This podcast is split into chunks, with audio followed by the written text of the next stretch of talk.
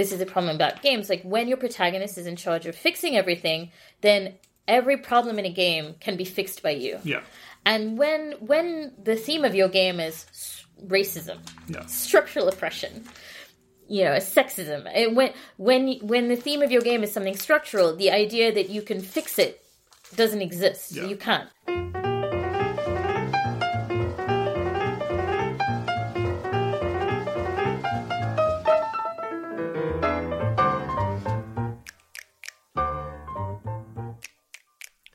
Hi, everybody. This is Soren Johnson, and you are listening to Designer Notes, a podcast about why we make games. Today, we are talking to writer and designer Meg Jayanth, best known for her work on 80 Days.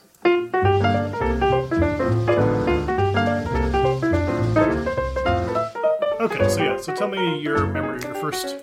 When did you first remember video games being part of your life? Uh, I remember them. I remember them from when I was I was really young. But I think if I had to pick one video game or a couple of video games, it was probably SimCity 2000 All right. and Sim Tower. Uh, and my my abiding memory, and maybe this is because I kept losing to my dad, who I would play it with, was um, my Losing dad. to your dad? Well, How'd you because you, know we, would- we would play, we would play the game, we would play Sim Tower, and then there's like the the victory state where a choir of angels comes down Okay. of your of your block and like you know sings you sings your praises. Really? And I never yeah, and I never ever got to that stage. Right. And I only ever saw it when my dad played, and I remember like that being like my first like okay i really need to make that happen and i never did all of my apartments were filled with roaches far too often but um but yeah so it's like i think games like that like um What did you? I mean, what did you like about Sim Tower?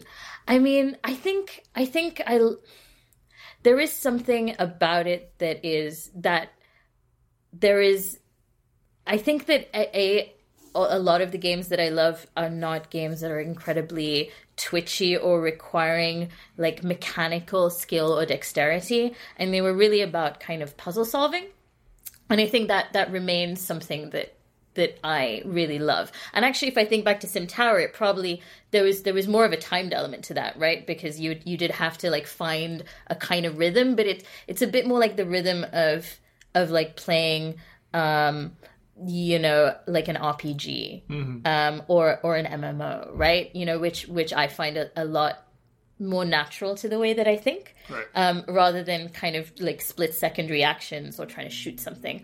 Um, so it, it, you know, and I think it was it was that that all of those games, it wasn't about doing the same level over every time you played it. It was a it was a slightly different experience and it was a slightly different challenge. Because for me, it was never really, despite having said that one So how my does I'm just curious, like Yeah. how did that because in Sim Tower I kind of imagine like once you start building the tower, the tower is going to basically be the same. Like, Right, no, that- but like the, you know the, tr- the the smaller choices you make and the variations, like you know, like you know, it's you don't. I, and I was never the sort of person, and I think maybe I would have been better at Sim Tower had I been the sort of person who painstakingly recreated what I did to a certain point Right. and then changed something small. And and that was that was never really what I did. I, I'm a kind of like burn everything down and just start something entirely new right.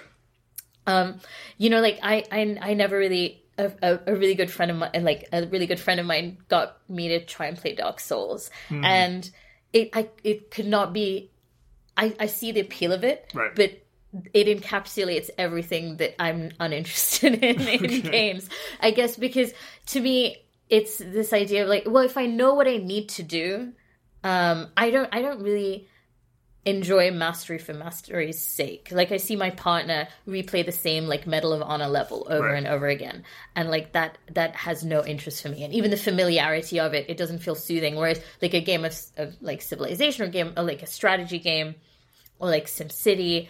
Um, and I played a lot of like the theme theme games as well, Yep. like Theme Hospital, Theme Park. Mm-hmm. Um, I have to admit that a lot of them were probably like um, pirated versions Sure. that I bought because this is you know I was playing a lot of these in Bangalore Oh, in really? India Okay.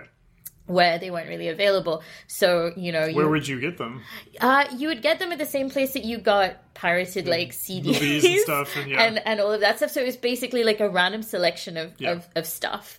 And, you know, you played what you could get. And then you tried to find, you know, you tried to go back to that same person and be like, right, do you have the sequels in this? Like, Right, right, right. you know, so I wasn't really part of the the games community in that way. And it was, you know, Were so you essentially picking random games based off of their name, or like, were you, did you have any awareness of like the game? yeah, world? I th- I think at that time, like, because this would have been when I was pretty young, so like maybe six or 7 Mm-hmm. probably before I even had a a Super Nintendo. Right. Um, yeah, and it was like what was available and then what struck you. But do you know what? Now that I think about it, probably my first gaming experience was really like Magic School Bus, which we got like because you know it was an educational thing that my parents got me with with our first laptop, and like Flight Simulator because like Right. Microsoft Flight Simulator used to come Yeah. with P- with like PCs at that time, and you know, and there was like this enormous manual that I ignored mostly, and I would crash planes all the time, and like, oh god,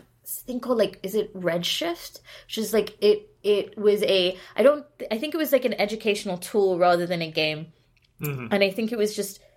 I don't know, like maybe I have a false memory of this, but I think it was about like cal- you could calculate like astronomical, like it was it was like about astronomy basically. Oh yeah, that's a term from. Yeah. I, I only vaguely understand. Right, I'm not, I'm not going to pretend like I understand it. Anyway, go ahead. yeah like i wish i wish i'd learned more about about uh, astronomy Right. at that point but no so it was like i think a lot of it was like super educational and then and then there was the fun stuff like like sim tower that we played that i played like me and my dad played Yeah. And then all of those like classic like aladdin for the snes which Sure. remains a classic game and my dad would play the the magic carpet level for me like Mm-hmm. both of them because there was the lava one Isn't that, was a pretty hard game. It was exactly it was really hard and and i remember like and that i think that remains like a design principle for me because i remember being like a seven year old kid and being like this is actually too hard for me to play and i'm clearly the audience for this Right. and and it never felt um and i i really distinctly felt like the game had had failed me rather than i had failed the game Yeah, there's this the, because there's a Lion King game too, right? Yeah. that era that was like basically the same people, and like Yeah. it seems like a horrible mismatch between like the what, the way they designed the game and like the audience for it. the Like, audience for it right like and some of them were like amazing levels but then you got to that there was a level where um you know suddenly it became like a side scroller and and and like you were trying to dodge lava and that was terrifying to to seven year old me but sim- but weirdly enough like just thematically. yeah, just you know, and and just the, the the price of failure was so terrible, and Yeah. like there was this little noise that Aladdin would make when he was like burned to a cinder in lava that, that struck that Sure, stuck yeah, with me. But but weirdly enough, I was also equally stressed out by the just the you know the whole new world level, Mm-hmm. which I still hate that song. It's I it's, It's I, in my head right now. yeah, freaking hate that song because um again it was one of the first times that you were like navigating like you you were going like up and down as well as like side to side and like and the the carpet seemed to like swerve and it just felt like wait how you know it was just a, a new mechanic that was sprung on me. Yeah, yeah. and and for some reason the fact that it was associated with the with the lava level just meant that I was like you know Yeah, yeah, yeah. I hated the magic carpet so much. Yeah. All right, so you kind of you kind of learn that you're you're really not interested in games that have some sort of like some sort of like skill barrier, like something that's yeah gonna like you know but i think i think um you know there's there's skill barriers i think that i'm interested in like so you know like i play i play a lot of rpgs like Yeah. i play the dragon age games and i play you know so and i learned how to do like melee combat and archery and all of all of this stuff that i needed to do but because i wanted the story Yeah. and because that appealed to me but yeah i think mastery for mastery's sake doesn't doesn't really appeal right. um, and I kind of need like you know, and it's not like the combat in Dragon Age is beautiful. It's Sure. like it, you know, it's it's something that you're doing to get through it, and I can I can get good enough at it, but I I never felt that like competitive urge, I guess, to like you know prove that I was better than someone else at something. It just you know it was.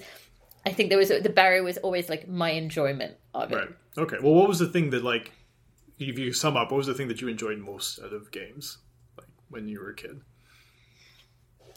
Wow, that's that's really hot. That's a tough one. Like, and I well, I think probably I I loved like it was something that I did with my dad, and I, you know when I went to when I went to India as well, we took my Super Nintendo, Mm-hmm. and I distinctly remember that I was the only kid that had one, and so all of my friends would come Must over to our popular, house, yeah. and like we would play these games, and and it was never about being good.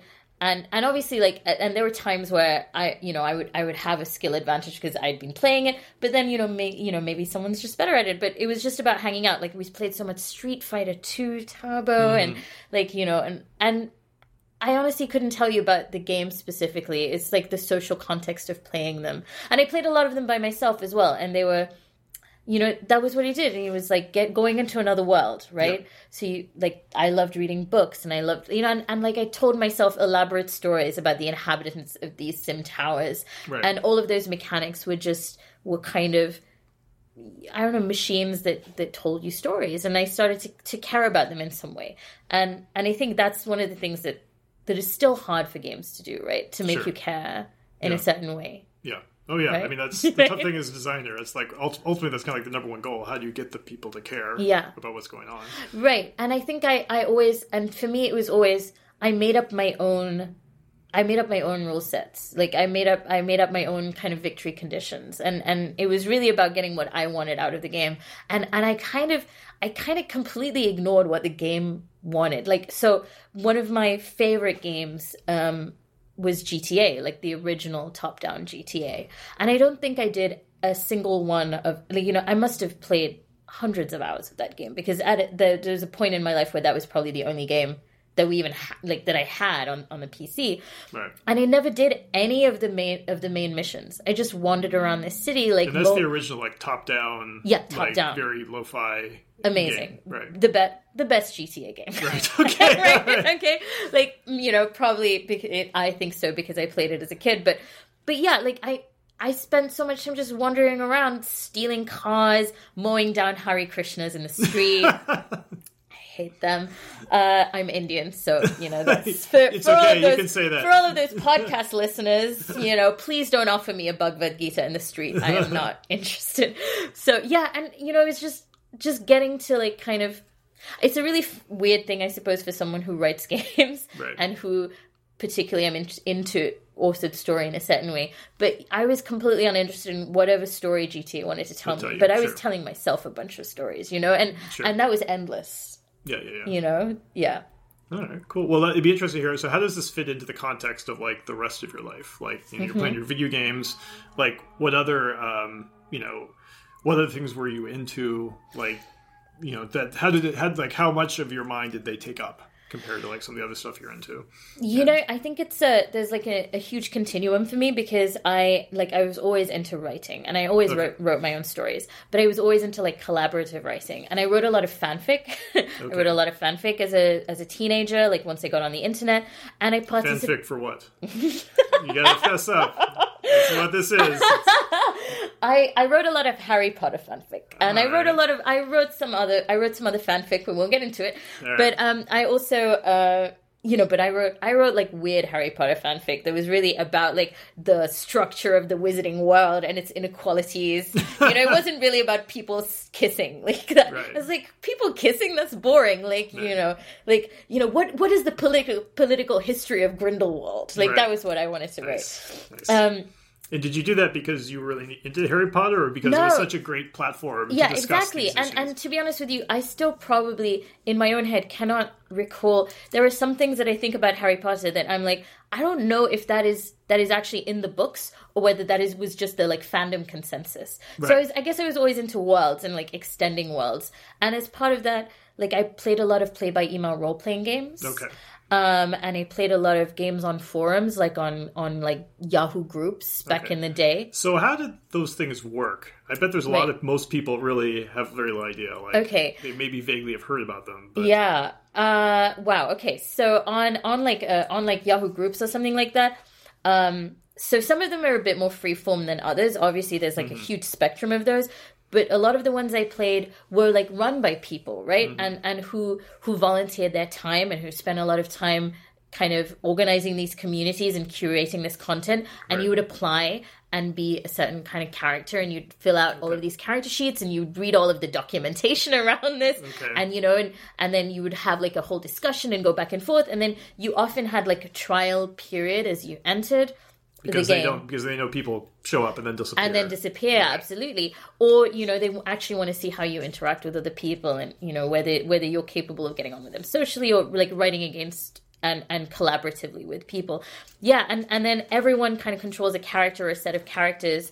And then you have you know like a kind of mix of of stories that you generate yourself by going out and seeking them out and seeking out other people or like posting a posting a stub of like right like I was just hanging around by like the grain silo as the storm approached like not that you would ever write a storm approaching because that's a community event and you are not allowed to create those and okay. and like and and then it and you know and then you had like an the administrative le- layer who would often uh, you know, create like community-wide events that you were all reacting to.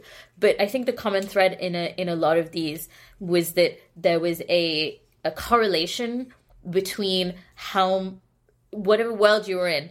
If you were the protagonist, or if you were like a protagonist-like character, if you were high up in the fictional world, it meant you were high up in the in the um you know in, in the actual running of the organization in the community in the community itself right. which i i always ended up like playing playing playing against. So I loved when when I got more involved in communities. I loved playing like low status characters okay. or characters who you were, like fighting the man. Yeah, inside who, of right, or who or who weren't likable, or like you know because okay. the thing is, I guess it's that fanfic urge, right, to fill in the margins and the corners and the edges, and it's like who wants to play like the queen or the leader? Right. I was so much more interested in like the weird story of like okay, here's the scullery maid, and this is my adventure right. in this crazy world. Like, can you, you know. can you flesh this out with like an example that might stick in your mind? Like, uh, like uh, something you're doing, something you created, and it led to this interesting thing. That it led to this interesting thing. Well, okay, so um, so actually, I you know I don't know if you're familiar with Anne McCaffrey's Pern, but there are mm-hmm. books about like spunky women who ride dragons yep. and fight thread, and it's a sci-fi world, and it's great. And so a lot of a lot of these communities were built around you know they, they came out of, of fan practice right so they were groups of fans so we weren't creating our own original worlds though i did that too um, you know you you were kind of working within this world. So one of the things that happens is you you mind bond with dragons. Mm-hmm. so like you know every so often a dragon lays a bunch of these eggs and then and then you know you are part of a, a cohort that is chosen to go and try and impress them. Like right. that's you know the word for it. And and they they kind of sense something about your character or your personality and and and they bond to you and of course like the gold dragons are the highest order of dragons and then there's like the you know i don't know the blue the bronze ones. They all have you know and everyone wants to be like the gold dragon and the leader. And and and I remember and most people tend to write characters that most people at that time were tending to write like really super nice characters and yeah. really helpful and friendly ones because they wanted to be like show leadership potential. okay. And so I decided to be like I'm going to write a character who has all of that leadership potential but is a horrible manipulative awful person. Okay. And and it was great. It was like the most fun I ever had because it, it suddenly opens up all of these dramatic possibilities and you know and it was also a good lesson in that you can be mean in a game and your character can be terrible and an awful person but you don't you you're not terrible to interact with. You're sure. you can actually be really fun to interact yeah. with. Well, it's probably useful in that community to have some antagonists or have some people who are stirring things up. Right. Yeah. I, I, don't know. You told me. No, I, I no, I think I think it really was, and it was really it was really funny because I went into it thinking, okay, I'm just gonna like not even. I, I want to not be part of this. Oh, everybody, every every person who has a girl character wants to like impress the gold dragon, and of course, like I, I ended up that you know, and and the and basically it's like the community leaders decide who has what, who ends up with what. Yeah. And and and and of course, like at the end of this, like it was a complete turnaround, and then like my character ended up like being being the you know bonding with this gold dragon. And i was like god damn now i'm like now i have to actually like you know how am i going to work out actually being a leader and running this place? Right. like i was meant to be like the spoiler at the back. I was planning to impress like the lowest form of dragon and be like a kind of jealous backbiting like manipulative figure like ruling from the shadows. And i was like oh damn. But wow. But how, yeah, how old would you have been during this? Period? Must have been maybe twelve or thirteen oh, wow. or That's something. Yeah, yeah, okay. like like pretty pretty young. Did young. your parents know you were involved in this type of community at all? Uh, they knew they knew I they knew I wrote fanfic. Like my Okay. mum read all of my fanfic, even Okay. you know because most of it was not like it, So, it it would have been wasn't pretty tame then. smutty. No, no, it wasn't. It really wasn't smutty. It was really about whatever I was learning about in history Yeah. or whatever books I was reading, and you know it was really really about exploring. It was about exploring ideology. Right. Well, that sounds great, actually. Uh, I mean, generally than- speaking, like you see a twelve-year-old express themselves creatively Yeah. Mm-hmm. on their own volition, like it's a great thing, right? Like I it's mean- a really good sign. it's it was it's amazing and, and i think it, it it held me in good stead more than anything else like in terms of training you how to how to take feedback how to how to you know understand what is working about like something you wrote and what isn't and it, it really teaches you that lesson of well it doesn't really matter if if you if what is in your head if that's not what is coming across. And it also kind of teaches you how to how to get a thick skin about criticism and not be precious. But also i think another really important skill which is to know what kind of criticism to absorb and to know what to deflect. Sure. right? And and i think that's a really hard lesson. And everyone has to like draw that line for themselves. Right. but but you know like i and I, I think it can be overwhelming like when you become a new professional to know you know you either kind of completely close yourself off to criticism entirely and you're unable to take it at all because you, you feel really fragile and precious or you, you you know or you take it all on board and you kind of completely lose yourself. Mm-hmm. But in a way kind of being in those fan spaces meant that that I, I had like so many years of training in doing that um, which I think was probably the most, as much as it's like you know, my parents probably would have. I you know, not that my parents were ever judgmental about it, but um, as much as it seems like a you know this waste of time, I think actually that's probably the the most useful s- skill in terms of what I professionally practice today. Sure. No, that, that totally makes sense to me. I mean, I, I, I've never thought of it this way, but I could see like this really direct analogy between like fanfic to fiction is kind of like modding is to like video game Right. development, right? Absolutely. And like I often push young designers to say like, you know, if you really want to like do something that people care about and you're going to get feedback on, make a mod Mm-hmm. because you're playing in a world where there's already people who are interested in. Yeah. Right. Like Yeah. if you had gone out with like, hey world, I just wrote this brand new piece of fiction just Yeah. out of whole cloth Exactly. right? You know, maybe Would- someone would take an interest, but there's a pretty good chance that like you're going to get people to read it and tell you what they think if you put it in Harry Potter Yeah, or in this role playing game or whatever, right? Yeah, absolutely. And and also like, you know, that's I think it's a that's how most people learn, right? You don't you don't learn by doing it whole cloth right at the start. Right. And it's, you know, it's so much easier to kind of focus your skills by like dis- disassembling these blocks here when you've got the rest of the house built. Yeah. Right? And and that kind of gives you the skills to then go and, and do it for yourself. But Yeah. but yeah, I think it's that is I think you kind of hit it entirely upon the head. Finding that community of people that cares about something that you care about together, it's a ready-made audience for Yeah. you. Yeah, excellent. You know, which is which is kind of amazing. Which is something that we all are still like search for. That's a Right. perennial artist search, right? Yeah. and it's it's kind of incredible to be able to do that at a, at a young age. Um, and and as well, I have to say, like fan spaces, um, f- were so female, and fanfic still is a really hugely female space. And so I never really realized that like being geeky or like being fanish or games or or any of the stuff was like for boys. Like that just was Yeah. not that was just not a thing that I even knew. Like that was something I had to learn after I got into the games industry that apparently You're not supposed to be here. yeah, exactly. It had never occurred to me before. And Right. you know, and then when everyone around you, when you have so many women around you, and you have so many like you know queer folks around you, and and and people f- like marginalized folks, you know, people from all kinds of different identities. Like, because like I remember that I used to have uh like what is that called like like Trillian which was that like a s- social media software so you you could get like aim Mm-hmm. Oh, and like you could get them all in one Yep. place and icq and all of those because like you know i was learn i was collaborating with people kind of all over the world and in s- like a spread of different time zones Right. you know all you know all to like collaborative uh, Yeah, I- collaboratively write with them and Yeah, I'd like I'm thinking of all these people collaborating with. They probably aren't all in India, right? They're all yeah. over the place. Oh, right? Absolutely. were- Mostly all over the place. And I think, Yeah. I mean, I think, uh, you know, in a sense, like I had that community, that sense of community online through those fandom spaces that I didn't really have because with with like console games or PC games because the I didn't know people in my area like in my area who were playing them. Right. You know, and if I did, it was you know my friends who came to my house to play on my SNES. Yeah, yeah, yeah. Um, you know whereas this was a you know so so it's just i guess in in, in a way like it, it just felt very normal to to to like i don't know to work collaboratively to like work with people from all over the place with completely different and contrasting opinions right um you know and, and that was a kind of thinking that that yeah that i kind of took into my work but is so much less i guess common in the in the games industry. Yeah yeah yeah.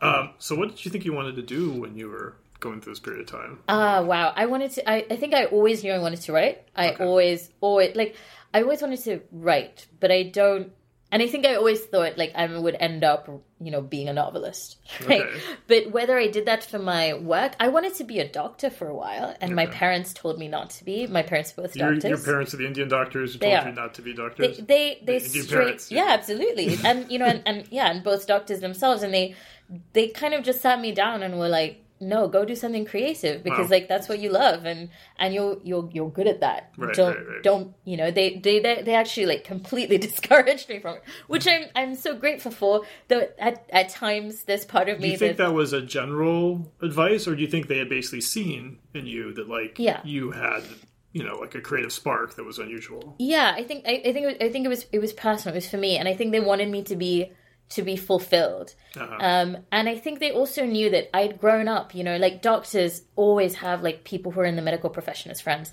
Until I was about like nine, I thought that you just grew up and you became a doctor. I, I honestly thought that that was just what happened, you know, like everyone, everyone around me was one. And so I think they, they were I think they were probably aware that they had to counteract that a little bit. yeah, bit. Sure, right. But I think they also they also um, they knew the realities of what being a doctor was, right? right? So they knew the frustrations of it, and and I think they they knew me well enough to realize that that there were there were other things that I could be doing that might be more creatively fulfilling. Right. Though I still wonder about it. Like there's a sense of purpose about it, right? Like sure. that you certainly know that you are putting good into the world in yeah. a way. Yeah, absolutely. Um, that I that I kind of envy at times. Yeah. Um, you know, um, but then again, like I mean, what we do, it, it is like it's an enormous privilege to do what we do, but like I can't help feeling slightly jealous of doctors. That's a weird thing to say.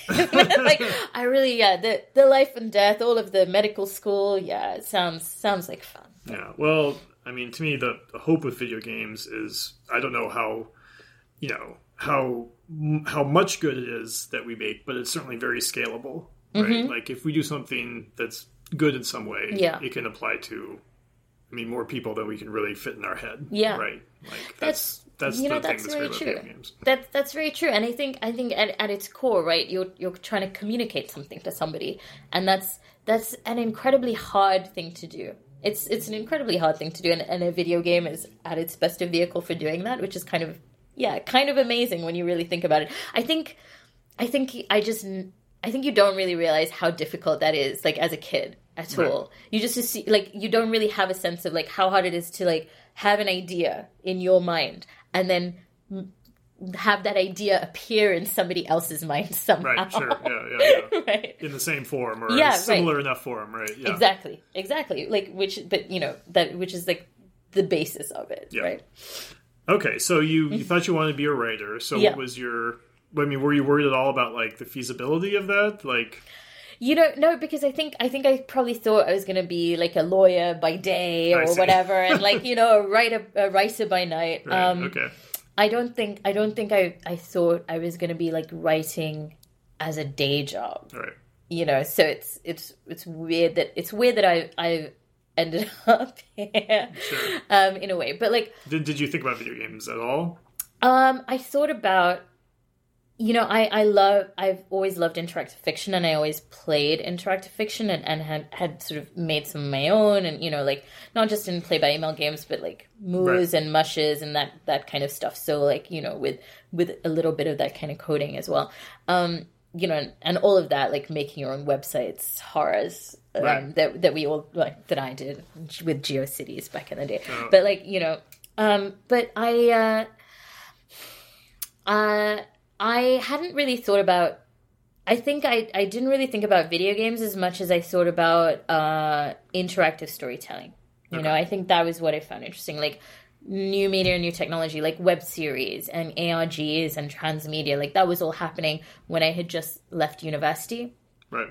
Before we go go Mm-hmm. on though, do you want to talk about IF a little bit? Like maybe like what um did you play a lot of IF and like were there a couple like standout things that like meant a great deal to you? Like you know, yeah, absolutely. I mean, anything written by Emily Short. I mean, she Okay. remains she remains like she's my hero. She's she's incredible. And if if you're if anyone is interested in in IF at all and hasn't played anything, I would I would recommend anything by her. But my favorite sh- and and uh, my favorite game of hers, it's a parser game, and I I, I recognize that that um, there is a barrier to entry Sure. with, with parser games. They require a particular kind of thinking, but but if you can if you can get past that, it, it it's called savoir faire, and it's it's just it, it's it's an incredible piece of work because a lot of IF, so a lot of parser is really about um, you know combining combining combining things really and puzzle solving through combining words or concepts or ideas.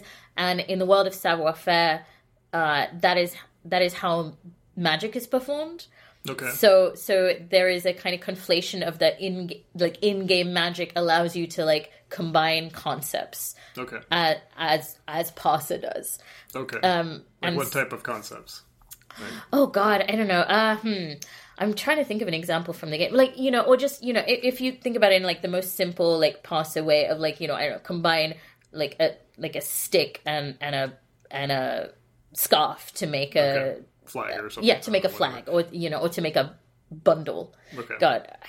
What, what are these things? I just have this image in my head, you know, of like someone like pretending to leave home with like a stick Yeah, and a but like a Yeah, all my bundle. clothes in this right, random thing, exactly, yeah. like sitting Mostly on it's the just the scarf, actually. right, right, exactly. But you know, and you know, but in uh, in, in savoir faire, that you know, it, it isn't just a a metagame conceit that is Mm-hmm. happening within the world of the game Okay. and you can also and you can combine like more abstract things than that. It gets it gets super weird. I i Like you can combine you combine bravery with like yeah yeah yeah like you can Um, friendship? I- or I- don't know. You know it's like i gotta like I, I should you know I, I should not I, I need to find an actual example because like this I have to say this has also been it has been like a long time since I have played this game but it's uh I yeah and I, I certainly don't want to I don't I know that there will be there will be enough fans that if I get one of these these combinations wrong they will come after me but Okay. so there's there's like M Short's work um and uh another really great one of hers is Galatea which is which is kind of uh you know and like an uh like is is I'll start again. So another one of hers that that I really loved as well was was Galatea, which is really all about like kind of uh looking and interacting and it's very it's a kind of Pygmalion story. Okay. Um, and as well, like another one that really stuck with me is Jon Ingold's All Roads. Um, and I remember, like, so John is one of the co-founders of Inkle, who um, who, who made make the sorcery games and made Eighty Days, which I wrote, which um, I was the lead writer on. And uh, All Roads starts with you. Uh, you're you're about to be hanged. And you kind of have to escape the noose, Okay. and then and then there's like a whole you know and then like then you sort of rewind back to like the events that come up to it. And it's it's a really it's a really beautiful piece of piece of design. Um but you know so oh, oh, like a, a lot of those were like intricate design but married with like amazing storytelling as well. And and like m. Short's prose is amazing. Like Right. jon is incredibly inventive. Um i mean there's a lot there is a lot of great interactive fiction out there but I mean, what did what did like why was interactive fiction so important to you? Like You know, because I think it was it was it was in a weird way. It's almost getting to to scratch that same itch, right? Of like a it's a it's a puzzle as well as a story, uh-huh. right? Like and and it is a story that you that you that you direct yourself. And I think there is there is something there is something about games like that. That sense of agency is something that that is like to me i think is the is the major distinction in, in terms of the medium right? Right. like that feeling of involvement of of of directing this story. And i think particularly if you're the kind of kid that loves stories and you love telling stories too mm-hmm. like being able to play like interactive fiction is like getting to read a story but getting to like write it as well like getting to make it too Right. like you you know you you're in you're you're doing both at the same time and if those are two of your favorite things like Right. you're onto something that Right, right, right. um you know and like i think it's the same it it at its best, you know, it feels like um, I don't know, playing. It's again, it's like collaborative storytelling, right? And even though um, there isn't like a physical person in the room responding to you, it it it mimics that in a sense. So I felt that more most strongly through like the choice of type games. Mm-hmm. Yeah, yeah, That's the one that feels the most to me like that type of concept. Whereas if, if something that's, I mean, it's not necessarily inherent to parser based games, but parser based games, you know, often are just structured around puzzles. Like that's their backbone, right? Mm-hmm. Yeah. And like, you know, to me, it's like if you get stuck, you get stuck, right? and like, whereas like with something where you're just like, well, you just keep choosing, and the, Yeah. the world evolves, you know, from that. Like, I feel like that's like, like personally, that's the best expression of that I've seen.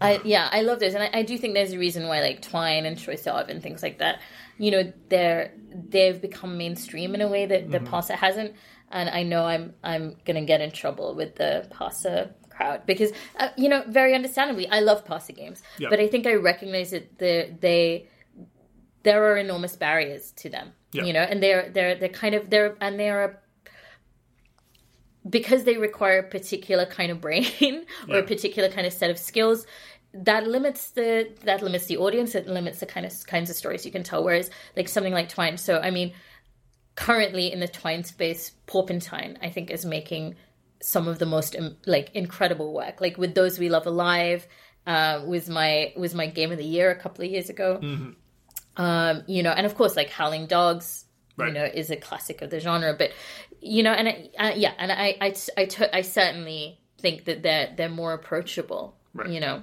Yeah. and certainly now as well that I have a lot less time than I did. Like, you know, when I was a kid, getting stuck on a game and then like trying and retrying and spending an hour doing that, that was that was part of the fun. Yeah, that was fun. Whereas, yeah, absolutely. Whereas now, you know, I have a job.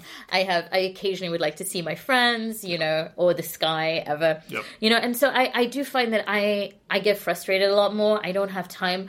I have less time for things that that don't feel respectful of my time. I think. Yeah.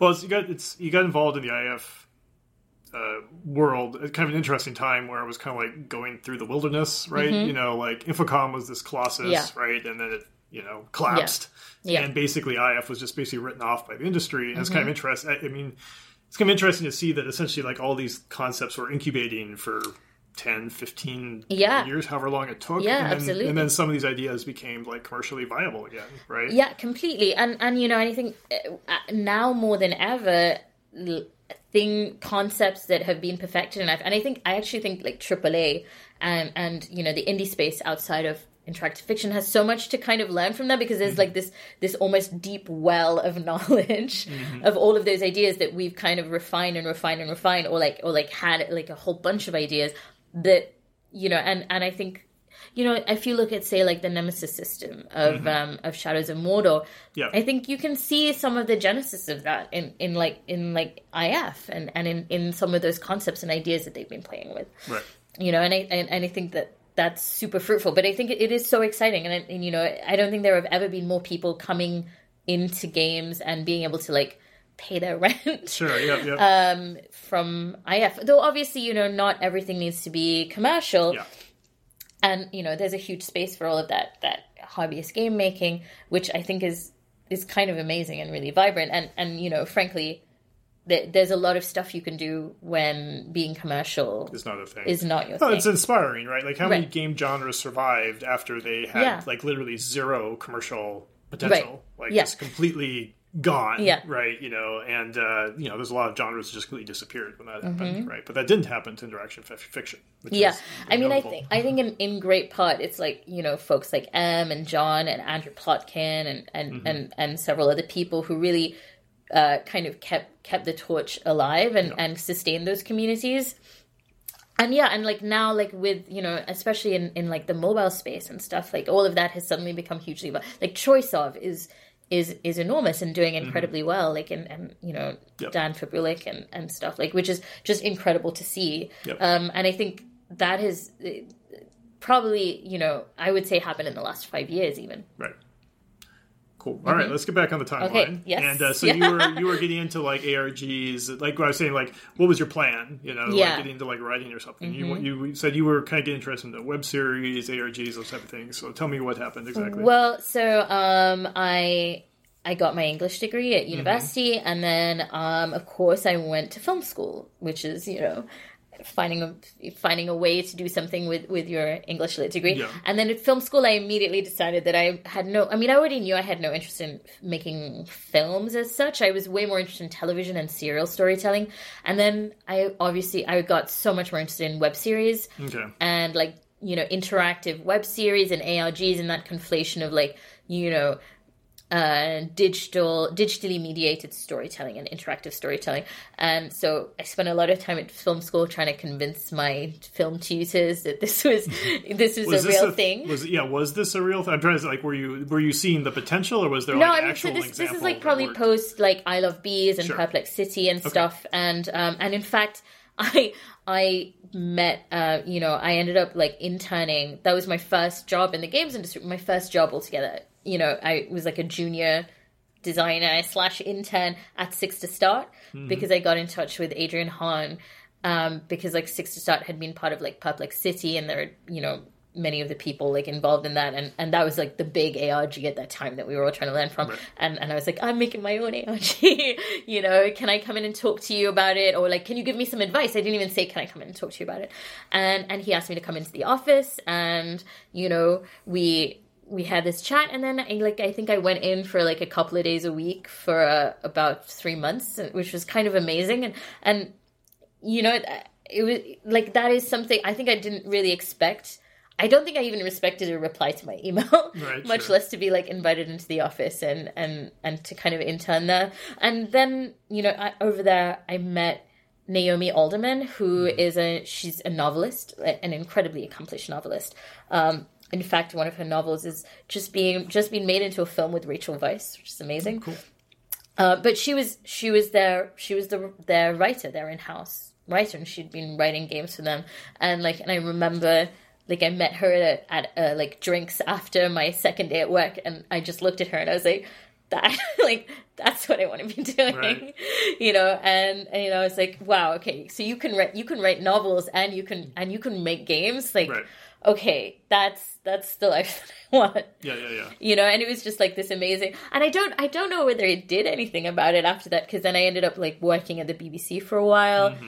um on social media social media stuff and then producing games Okay. and i was in charge of their like internal So you, Um, you, were, you were producing games within BBC. within within the bbc and uh, but i was also part of like Is um, that what you were hired for? Like, Uh, so eventually, like I ended up kind of moving on to. I was on the editorial team of Games Grid, and essentially it was a suite of, as well as like helping with commissioning of games. It was also like an internal, like you know, um suite of tools that like essentially like games could attach to. So Okay. like, you know, so what what type of games were you producing? Like, what does that mean exactly? uh, so I mean, so we what we were doing was was more like kind of talking to TV people and going, okay, right. So what do you want to what do you want to make? What kinds of you know you want to make a tie-in game? Okay, here we'll help you like write um, a request for pitches that makes sense. We will tell you what kind of genres you should be looking at because at that time there was a lot of a lot of um, you know television broadcast folks uh, who had really no idea about the game space, uh, kind of, you know, making wild guesses. And, and at that time, it was like the dark days of the, the Beeb when a lot of, um, we hired a lot of, um, advertising agencies and marketing agencies rather than game designer, like game companies to make Okay. stuff.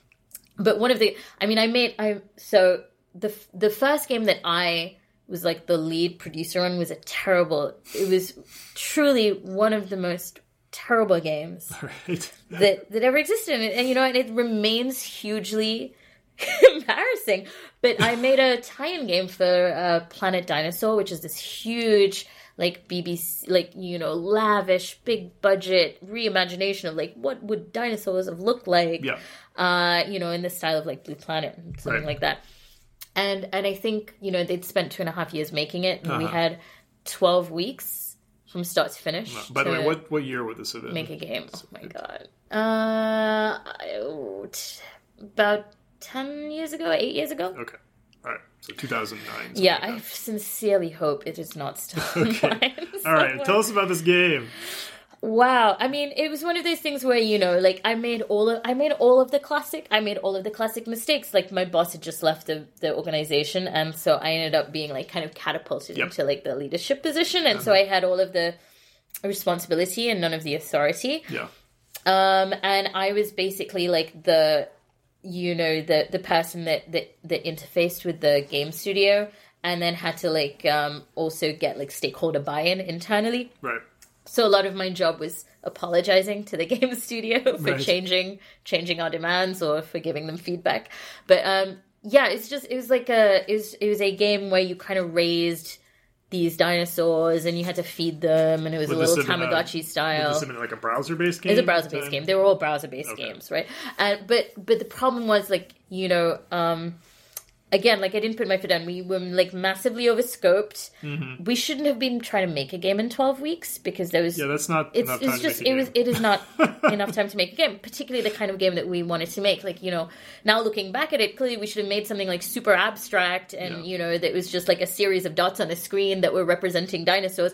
Whereas instead we spent like you know I think we had something like eight eight or ten dinosaurs in the game and they took three out three days to render each one because we Okay. were using the assets that were used for like the 3d Oh like TV show things to because use- yeah because basically the TV you know they wanted it to to feel contiguous with the TV show and to look really beautiful uh, you know which meant that we want you know they were like oh let's take advantage of all of these assets we have so you can imagine on like a 12 week from the request for pitches, Right. and then you know there's a week and so um to and like 3 days to render each dinosaur before you can even start doing anything with it was uh you know but So again like you didn't want to change anything about that. So Oh my god. I yeah. It was I mean it was also a really terrible experience because, you know, I just um my team had just shifted to um to Manchester and you know, and I was with a new team and I had a, a really horrible um person who wasn't my boss, but Mm-hmm. uh but you know, I was very upset about the fact that he wasn't my boss and knew nothing about video games. So there was a certain amount, you know. So it was it's not the happiest of times, and I think I think that definitely showed. And and I felt like I was doing a bad job, you know. And and I think it was So one what of those. was what was this all about? Like, who was pushing for these games? Like, what was the goal? Like, Well, behind I mean, the goal, Was the goal, the goal was engagement, right? The goal with the goal was like, uh, you know, and I don't know. I think at that time there was a there was not enough of an institutional understanding about the purpose of these games and why we were doing it. You know, like just like pre like the the previous year, I spent most of my time telling, uh, you know, telling TV shows that they didn't need a Twitter account. Yes. Or they didn't need a Facebook account. Right. Like I was a social media person. but Most of my job was to go, no, you don't need this Right. because everyone wanted one and they didn't know why they wanted one i remember i showed up my first day at work and and you know someone was like so how much money do you need to set up twitter you know and and i'd gone in You with- should have been like, I need about Yeah, a billion five dollars. five thousand pounds. Me a month. I'll be back. yeah right like and i had gone in being like oh right okay so you know you know about the like 170 character limit and 140 character limit and should we you know should i be writing the tweets or should you be writing the tweets I'm like okay i need to scrap all that and Yeah. start like from the beginning and, and it was a similar process with games like a lot of a lot of my job was going to meetings with people who are incredibly senior and, and who really knew their shit you know when it came to to making television and who were incredible at their jobs and and it's very understandable i think that when you're at the top of one field you don't want to you don't want to start again and Yeah. you don't you don't feel as though you need to and especially when video games i think especially at that time even more so than now were very much considered to be like the poor cousin Sure. right of uh, of television of film of of any other medium Yeah. and they were things that geeks did and they were like oh it's for nerds Well, that was also probably would have been right in the middle of like the Farmville boom. Yeah assume, right. yes So there was a concept back then. You know, they loved Zynga loved to talk about how like, oh, we made Farmville in two months and like blah blah blah, which is like, Mm, right right not exactly what happened, but like, um, but yeah, there was the sense that you just throw anything up on the web and stuff just like took off on its own, right? Yeah, and, like, right. Yeah, yeah, exactly. And you know, like, and then, I mean, you know, when I was there, it was only towards the end of my time there that that we even started even looking at analytics. You know what I mean? Like, so it was it was very much like we're a little bit in the dark, Mm-hmm. uh, and there were there were kind of all of these these weird pressures, and it was also it was also just um kind of around, you know, of course, like yeah, there was Farmville but it was also that time where like gamification was huge, Mm-hmm. Yeah. right? Like the which is like a um a, a curse word now, but at that time, everyone wanted to get into gamification, and Yeah. and actually at the at the Beeb, like a, a lot of what I produced, you know, after I left GamesGrid was was really playful prototypes and products, and you know, which kind of really made a lot of sense. Like some of it was like to promote, like you know, one of the BBC's you know big objectives was lifelong learning. So Uh-huh. so a lot of it was like you know ga- like lightly gamified ways that we could encourage people to you know a lot you know a lot of it now i think it was that was a bit of a fad that that but it was it was kind of enormous at that time Right. and All right. Well, let's let's talk about this then. So you, you spent some time working on these movie tie-in, Mm-hmm. Right. or sorry, still TV tie-in games, Yeah. which were mixed Yeah. success. yeah um, i think you could say that and so then you moved off from that. You were still inside the BBC, but you were doing something yeah i was there. i was making i was making like playful prototypes Okay. for knowledge and learning which is a department at the at, at the bbc and so you know i was i now, was kinda- prototype means like traditionally a prototype means like you're making something that's not actually shipping. Yeah, so yeah, yeah. means, So these are a lot of these were internal prototypes, and actually by the time I left the BBC, I think I had just we just like commissioned. So it was kind of an amazing experience because I was still pretty young. I must have been like you know 23, 24, if that. Okay. And you know, and I had like a budget of something like two hundred and fifty thousand pounds, Uh-huh. and we were like commissioning people to make make you know prototypes and and we, i got to talk to like teachers and pedagogical experts and you know people from game design and there were a lot of really clever people involved and but i think i don't think i will offend anyone if i say it's a good life lesson to learn that sometimes a bunch of really clever people with the best intentions can make something terrible Okay. right? Right. And I, you know, and I and I, I think, I think that's kind of good. It's good to know, and I, I, you know, and I think there are there are things that games do that they're good at, and I think there are things that games aren't good at doing, Well, and it's a bit pointless. Yeah. Well, let's ground this a little bit. Like, Right. what, what, for example, like, give me an example. Of an of the things you example of what we were doing. Uh, you know, so uh, a, a whole bunch of things. So so we were we were like looking into um interactive video right in the and like at the time i i don't know this was like even pre you know youtube doing giving you the ability to like you know autoplay an next video Yeah. select other ones and so so you do like simple branching narratives with video and so like there was a big like there's a big one around knife crime uh Okay. you know where you were like you were like picking options and like you know is it had this sort of like you know don't knives are bad message. Um uh, you know but but also like, how to de-escalate like Yeah, like, a right. conflict or like don't grab the knife by the wrong end yeah like, exactly. You know it's, it's kind of more you know like and there was a whole wave of those right? Like little interactive simulation things that were often like in video that you know could teach you how to like resuscitate someone Okay. or recognize the signs of like a stroke or Okay. you know stuff like that like that was very very on the learning side but also similarly things like you know uh, little um, prototypes that like would ha- you know how to judge progress how to give people feedback on like learning things how to nudge them you know into into learning that next thing or second screen experiences was also something that i Sure. did quite a bit of so you know stuff like you know the i think the probably most basic example of the thing that probably was the biggest thing that, that came out of that was like so with like frozen planet mm-hmm. if you had your your ipad open or your phone open and you know if an animal came up on screen it it like would know what that animal was because Yeah. it was right and, and give you more information or like serve you a game a little interactive game or a quiz or something like that right and I think there was a huge that was also a huge time of like personality quizzes and Yeah. and that kind of thing. This sounds like basically a big institution throwing a lot of things Yeah. at the wall Yeah. basically It, Um, it, it it was, and I think which is actually fine like I you know it's probably the best thing no one knew what what to do back then right? yeah. I mean, yeah. I mean, I think I think we certainly knew better. I mean, so one of the things that I did while I was there was like achievements. Mm-hmm. Like that was that the this huge thing, and we commissioned. In fact, we commissioned like hide and seek and like Margaret Robertson. Mm-hmm. That's how I met Margaret. Uh, to do to do achievements. Uh, Margaret and, and like and, and Alex as well. Like achievements for the BBC.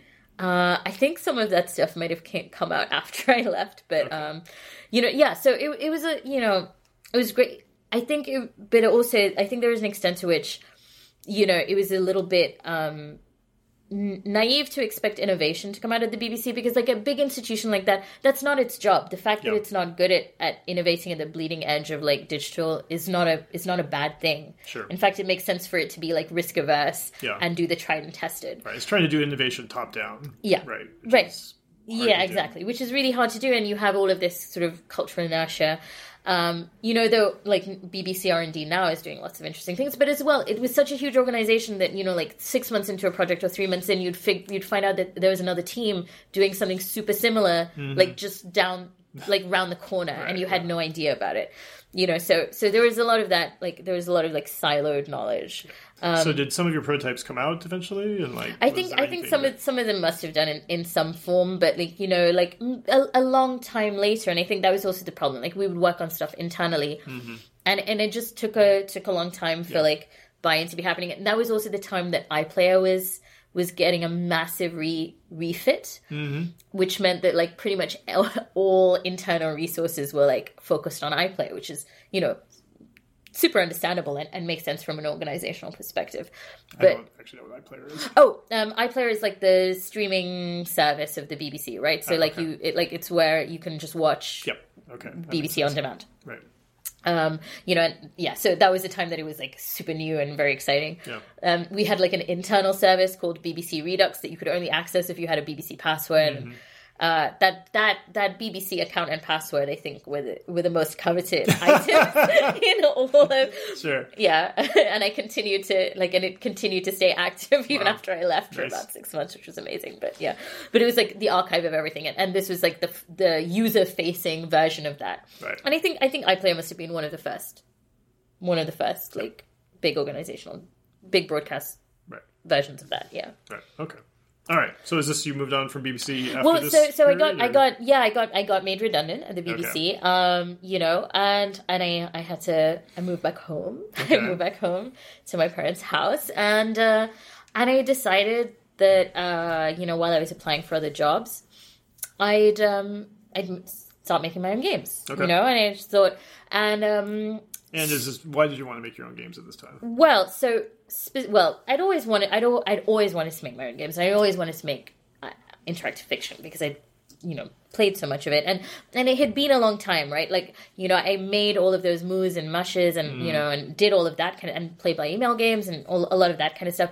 But I I that fell off when I went to university Yeah. uh, you know, and this was kind of probably just a couple of years after that, and and so it's actually the first kind of opportunity to to do that. Like I had a bunch of free time. Yeah. How come it- you didn't uh, write a novel? Wow, yeah. Hmm. You know, it was kind of because so I had been playing, I'd been playing Fallen London, Okay. um, or as it was called then, Echo Bazaar, which Yep. is Failbetter's game. And everyone at the Beeb was playing it. Um, I think I ha- might have made my whole team play it. Um, and their their system, they had just made it. They had just opened it out to the public. So they, you know, they just made Story Nexus um, usable, and they were running a competition for the world of the season. And so it was like, um, I think it was like maybe three months or four months away at that time. And so they, they opened up Story Nexus and to attract people to come and make games in, in, in the system. And the people judging were um, Mike Laidlaw Yep. from from Bioware, um, and you know, and I was I'm an enormous Bio like a Dragon Age fan, like Right. you know, Yep. and Jonas Kyratzes, uh, you know, um, who is like probably like uh, you know on The Witness and various other things, um, and uh, oh god, I hope I got that right, and then um, Susan Arendt Okay. as well. Yeah. So three amazing people, and I and I thought, you know, worst case scenario, I go and I I make something, and Mike Laidlaw and Jonas and Susan Arendt are going to play it Yep. and give me some feedback. Right. You know, that's pretty great That's a good reason. Yeah. Absolutely, and and you know, and I and I thought, and the story nexus system was it was like just kind of gamey enough that it was it was like interesting to design around. So I'm so I made a game. I made a game called Samsara, Okay. which was about dream walking Mm-hmm. in 18th century Bengal at the at the like um at the cusp of the British Raj, basically. So Okay. so Why you did you choose that that era and that, that setting? Uh, because I wanted to. so I wanted to write a TV show um, about dreamwalkers Okay. and it was going to be set in the modern day and it was basically uh, so i had all of the concepts about how dreamwalking worked and, and all that stuff and it was going to be set in london and i had like Dreamwalking is literally sleepwalking. no so call so no no so so lit- it's like um the magical ability to like g- enter somebody else's dreams Oh, okay. All right. right and uh uh you know and so i had had this whole plot for a season of a tv show Uh-huh. uh which i was kind of starting to write and yeah and then so i decided you know and then half of it it was like split between the modern day and then like um colonial india Okay. and so I was like, wait, okay, so what if I actually wrote a game about just the the Indian part of it, and it and that just expanded out. Um, you know, I wanted to write a, a story about um, about that period because I felt like it was underexplored, and Yeah. I wanted to learn more about it as well. Um, and you know, it was and it, it turned into like I think it, it was just it was that moment, like 1757, the Battle of Plassey. Uh, essentially considered to be like the the moment that the British East India Company became the British Raj and it became an imperial project. So this was like the last independent ruler of India, the Nawab of Bengal. Yep. Um, you know, and uh, and I think you know, and I found all of these like I started doing like an immense amount of research. Uh, and it was great because I also got to like my mother's a huge fan of, of Urdu ghazals and uh, you know and What's- what is Persian? Arabic poetry. So Okay. ghazals are like you know songs, poems, most of them written in in um, Urdu or Arabic. Okay. Um, and you know, like, and she she speaks it well. And so I grew up like listening to this kind of music and this these th- this kind of culture. And I had always been like, you know, particularly like I, I you know I grew up all over the world, but like particularly in like in Arab countries and India, and like I've always been fascinated by by that Mughal influence, by the Arab influence, mm-hmm. like the Persian influence in India and all of that beautiful culture. So it was, it was a great, and in some ways, I think I must have thought about like it's great. I get to write about something and like talk to my mom about her favorite ghazals and put those in the game and and go and research like great Persian poets of like you know the 16th century and you know it's kind of I guess an excuse for me to do a, a lot of the things that I I loved and and it was also for me I wanted to write a story about British India from the Indian perspective because I had Okay. always seen I had Yeah. always seen it from the British perspective. I had never heard the story of of colonial of colonialism from from my own perspective. And and it felt really important for me to be able to like kind of tell that story and to have, you know, even people in the West um, and you know, I knew that I was writing it for a like largely Western audience, though I though I hope some Indians played it, and I, I know a few did. But like you know not not to get onto the like the empathy games train but i do think there is something powerful about like and there's something really human about putting yourself in the shoes of someone who is completely other than you. Yeah. and seeing what you think of as or you might not think about you might be ignorant about or you might think of as a glorious project from from the other perspective. Mm-hmm. You know? And for me because i was writing kind of an alternate history it was also a way to to kind of go well maybe we could even change things and i i, I it is incomplete so i released it on a month by month basis it was like four months in the lead up to the battle of plassey Okay. and i released three months and not the fourth because i got my job with inkle Oh, great. Okay. you know so uh All right. Well, tell tell us more about before you jump to Inkle. Yeah, like, yeah. tell us more about like the game, like as it as it was. So like, Yeah. So I mean, so you so you play. You are a Sayalu, who is a dream walker. That is an ancient Indian magic, or at least you think it's Indian. You don't know. Everyone practices it slightly differently. You are you play a Hindu in the in the and a. Uh, and you come from a poor family, so you're an outsider in the largely like Muslim elite court of the Nawab. uh-huh. Uh, I probably would have written it differently now, given Modi's India and um, you know, and and kind of the Islamophobia that's happening here. I didn't really mean it to be about a, a minority story about a Hindu, but but what I really wanted it to be was the story of an outsider. You know, and so and this was an, an, an innate talent. So you're almost in the position of like a court sorcerer, I suppose, somebody who is respected for their power, but hmm. also like feared and and not considered not not considered normal, not considered one of you Okay.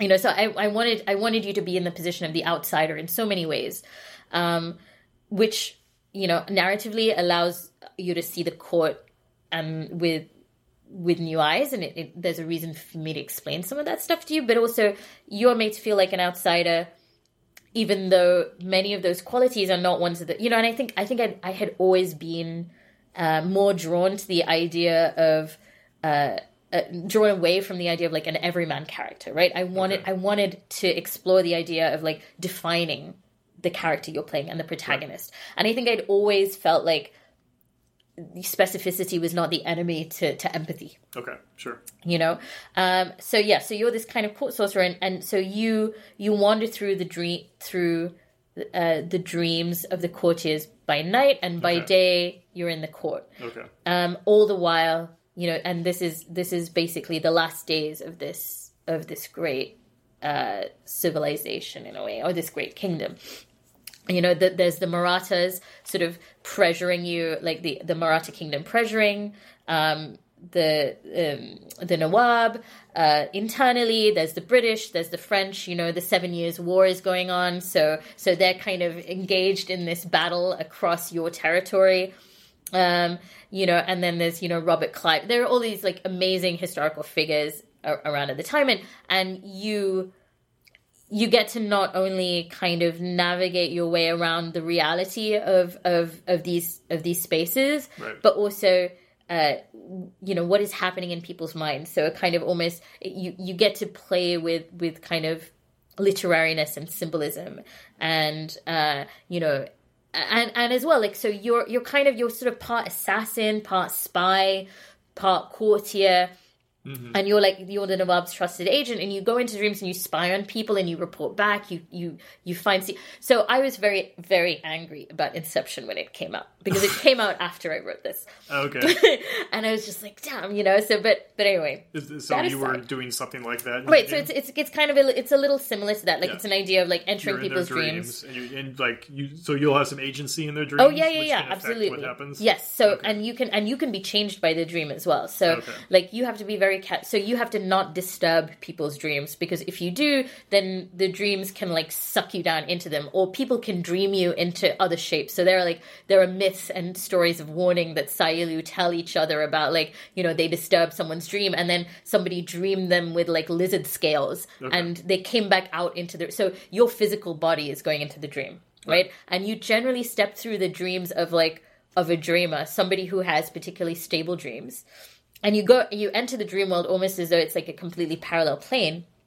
And then in the dream you use dream logic to navigate. So you can actually at one point you get you can enter the dream of the french king. Mm-hmm.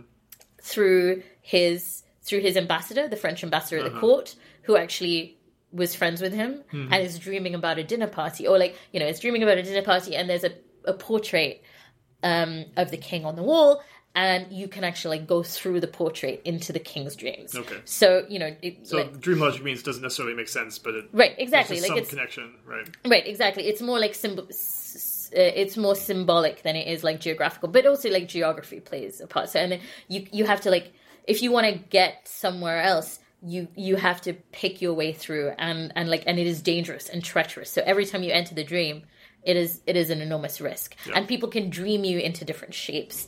Um, and if you disturb people's dreams, and it's it is unsafe to be in a dream that's collapsing. Okay. Is there are there failure states like you can die and Yeah, I mean, thing, yeah, or- you. I mean, you can't, you can't, you can't die. You can gain, um, like so. The StoryNexus system works with like so. Generally, it's a lot of it is like about repeatable action, and so you try something and you can fail, and then it just Yeah. like you can it kicks you out of the card, or like, you know.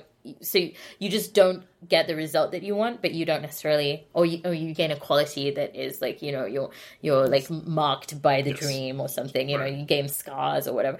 But um, but generally it just means that you can't try and you can try things multiple times and the failures are as are often like as fun as Yeah, the you know as, as the successes right Now, the stuff that you were, the sort of the stuff that you're, the the things that could happen and Mm-hmm. the situations that you're putting in the game. How much? Where was the line between stuff that you know, stuff that was real you found from research, stuff you found from like, you know, presumably Indian myth, and Mm-hmm. stuff that you like created on your own?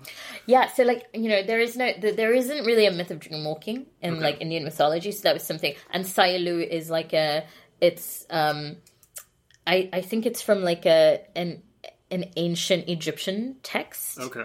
uh, that is like about like you know ancient Egyptian courtly mysticism, Okay. right? Because it, and I think there is there is a tradition of dream walking there, so that's where I got that word from.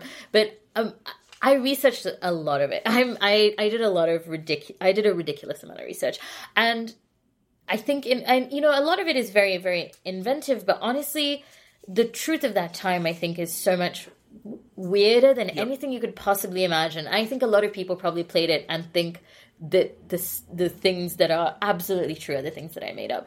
You know, I mean, there's Like, like, like what, for example? you know, like the, there's just this an, an enormous amount of like multiculturalism at court. So you have like you know there are there's like you know Chinese traders trading jade. Yeah. There are you know there's there's there's like there's Persians, there's like there's South Indian, there's people from like all over of, of different faiths. There's Buddhists, there's like you know, and uh, there's God. I'm trying to think of like what is like one of the weirdest things. Probably also, um man. I mean, I got to write. I mean, I got to write lots of fun, really like normal stuff, like you know, mil- people um dreaming like malaria-filled fever dreams. Right, and yeah. like quinine coloring coloring dreams. Um, God, I'm trying, you know, I'm trying to think of like probably what is like one of the weird. All of it is really weird. Okay, so one of the so, um, one uh, okay, so this fact I think for some reason just always sticks out at me, but it was that that they used to um even at the court of the Nawab of Bengal and and even you know back in the in the Mughal era in general people used to like carve ice out of from like mountains and transport ice. So there are these like vast caravans of ice and they would chip you know so this is ice from like the the himalayas Yes, right? yeah. like and transported all the way down insulated protected so that the nawab the nawab yeah you- you're right exactly like sometimes on people's backs yeah. like sometimes on donkeys also that they could chip ice into drinks Yeah. at court and into sherbets and you know like that was that was that was one of the great luxuries of the time Yes. there are also like amazing books so like there are um, i read so many books about like housekeeping. Um, and particularly there were loads of books written for british women slightly a little bit you know f- further along like during the era of the british raj when you had mem sahib transports which were essentially like um, fleets of of white British women sent to India to marry the officers because otherwise they'd start marrying Indian women and getting going native, right? And they really and and they realized that actually how how do you change culture and, and a huge vector of colonialism is is women Yeah. and it's the household. You know, make sure that they get to eat roast beef at home. You know, make here's how to make and so there are these like huge, incredibly detailed ri- lists written by women uh, you know about like this is how much to pay your ayah uh, like your your maid this is mm-hmm. how how to not be taken advantage of by a cook. And then of course like the all of these grim like here are the racial stereotypes. Like you know you should need to get Parsi women to nurse your children. And you know oh like these people are more you know and, and so it's like it's essentially just it's a manual for for recreating an english home Yeah. Yep. abroad. Yeah. right? So like all of that stuff is amazing. And just getting to look like i could like so it's just kind of insane to me that i could actually like re- literally tell you the price of rice in the market Yep. in that era right Yep. not that i can now but yeah Cool. Uh, so, uh, how did the actual like? How did you, when you say like you go into the dreams and you make choices that Mm-hmm. Yeah. Mm-hmm. can, or you know, you do things that can affect the outcomes. So, was there was there branching? Was there a single yeah so narrative? so like, so did that all um StoryNexus is is really a, it's a it's a it's a card based uh system Mm-hmm. so you have decks of cards uh you you get to decide how like how many there are obviously how often they come up where in what priority of events they are so there's a mix so um i had like you know a deck that was murshidabad the capital and there were like repeatable events. So there were like physical spaces you could explore. Like you could go and explore the marketplace. You could go and explore, you know, um, the Sufi poet's tomb where they would drink ghazals and uh, drink ghazals, where they would sing ghazals and drink opium Uh-huh. of the evening. Uh, you know, you go and enter the court. You could go, you know, so those were like physical spaces and repeatable activities that that kind of gave you a sense of an atmosphere Right. and a physical space. And then you and then entering the dream was like a whole separate card that was like pinned to the bottom. Okay. and you entered the dream and then you just got you kind of and then you had a whole deck of dream cards and and your entire hand was wiped as you went in. But you also have um you know cards that you pinned to the bottom that were quests. So i had like y- you know like these um kind of more directed quests that were sequential that you had to you had to kind of um well essentially grind you know resources and skills and qualities in in the um you know in, in your in your decks in order to progress Yeah. and those were pretty branching so based on those on choices you made in those cards certain other cards were activated Okay. in each of those decks Okay. but also every um, every action you took in the dream spent a, a resource essentially, and that was a resource that you gained by by doing things in the wake. Yes. right? Like so and and it was it was kind of essentially framed as like a kind almost refreshing your mind right? Like so it the the dream was treacherous and dangerous and stressful and you you rapidly lost the ability to kind of retain a sense of self there. So you had to go and listen to poetry or you know go you know go eat an enormous amazing meal or go visit your lover in order to kind of gain back the the the, the sort of energy. I i completely forgotten what it's amazing. I could have not imagined a world in which I could have forgotten what that resource, what I call that resource in Samsara, but I have. yeah, but yeah, so so that was the balance. So really, and and it and sometimes in order to progress a quest, like some of the quest stages took place in the wake, Yeah. and one of the stages was in the dream. So there was there's a kind of reason to go back and forth between those those two states. Right. Okay. Um, so was it then a sense that there was like, you know, stuff in the dreams could unlock other stuff, but essentially you could sort of play everything, or was the so story going to a was- specific place? Yeah, loads of it was was unlocked. So there's there's there was a base kind of uh, number of cards that were that were there to just give you space and flavor, and then based on your actions, either in the quests or even on the cards themselves, quite often you would unlock more cards and add them to the deck. And then as we progressed, so that was month one. Like so, I, right. I wrote it in chapters, Yeah. and so month two unlocked another city, Chandanagore Right. which just added a second deck to the wake to the to the um, wake, and because because it's a really it's a very convenient in some senses and very like cleverer than I realized at the time uh, way of going about it because whatever who whatever character I created in the wake, you know, there was a ready made like there was an obvious card parallel for the dream, right? Like you get to see into their dreams. So so there was a there was a kind of um, an obvious expansion logic there Right. you know, and things that you so uh, you know, and it, it became a little bit more complex as as it progressed, and and you were you were kind of progressing through. So you had like a kind of bunch, like a few personal quests, and then the main quest was really like investigating the the British, like finding out about, out about the rumors of of war on the horizon. Um, so there is there's like this historical narrative that's kind of drawing you through to this like kind of inevitability Right. that's that's ahead of you, as well as um, you know, as well as more um, as well as more like little personal quests as well. Um, so I mean, you know, like we deal with like the black hole of Calcutta and that incident yeah. and stuff like that as well, which is like you know, so and and there's a certain amount of like uh a, around a lot of those narratives i think what i found as well was there's the what we think of as history is is often it's written by the victors and it's from a very specific perspective. And the truth of it is often is often very muddled. And i think once you realize that it's very freeing Mm-hmm. it's very freeing because you realize that all history is an is invention. Mm-hmm. And and we remake our history. Every every age remakes their past Right. and has and we are imagining our histories entirely. So this idea of of accuracy you know is is sort of i you know i i think a kind of red it's a kind of red herring to me.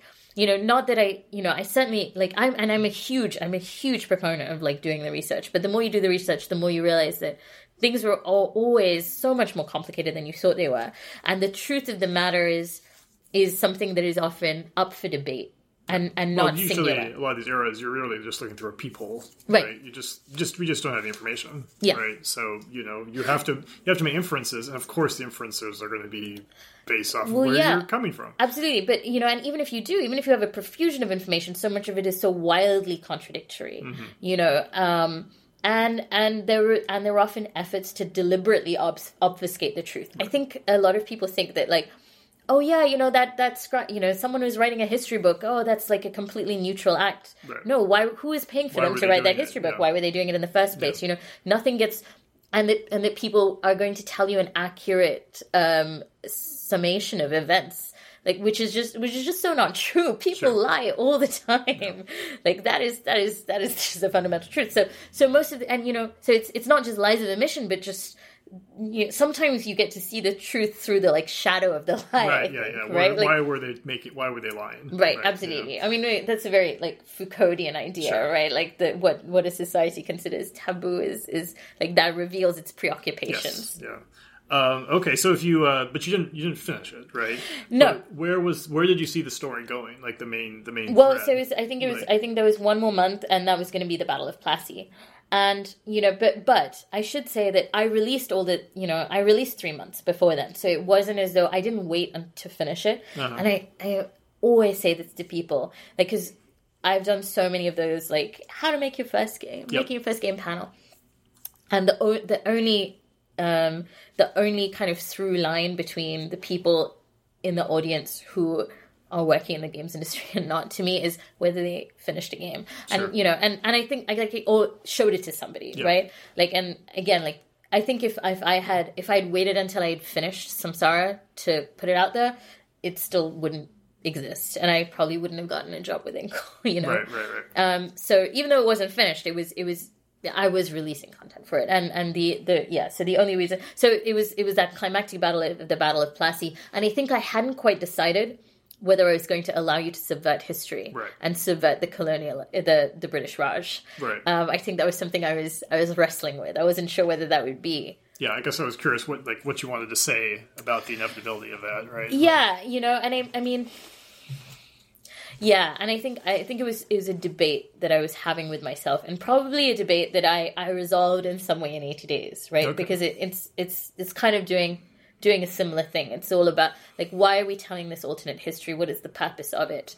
Um, you know, and and it, you know, I think with with eighty days, the purpose of it was to to avert colonialism. Yes, to tell to tell it a completely different story.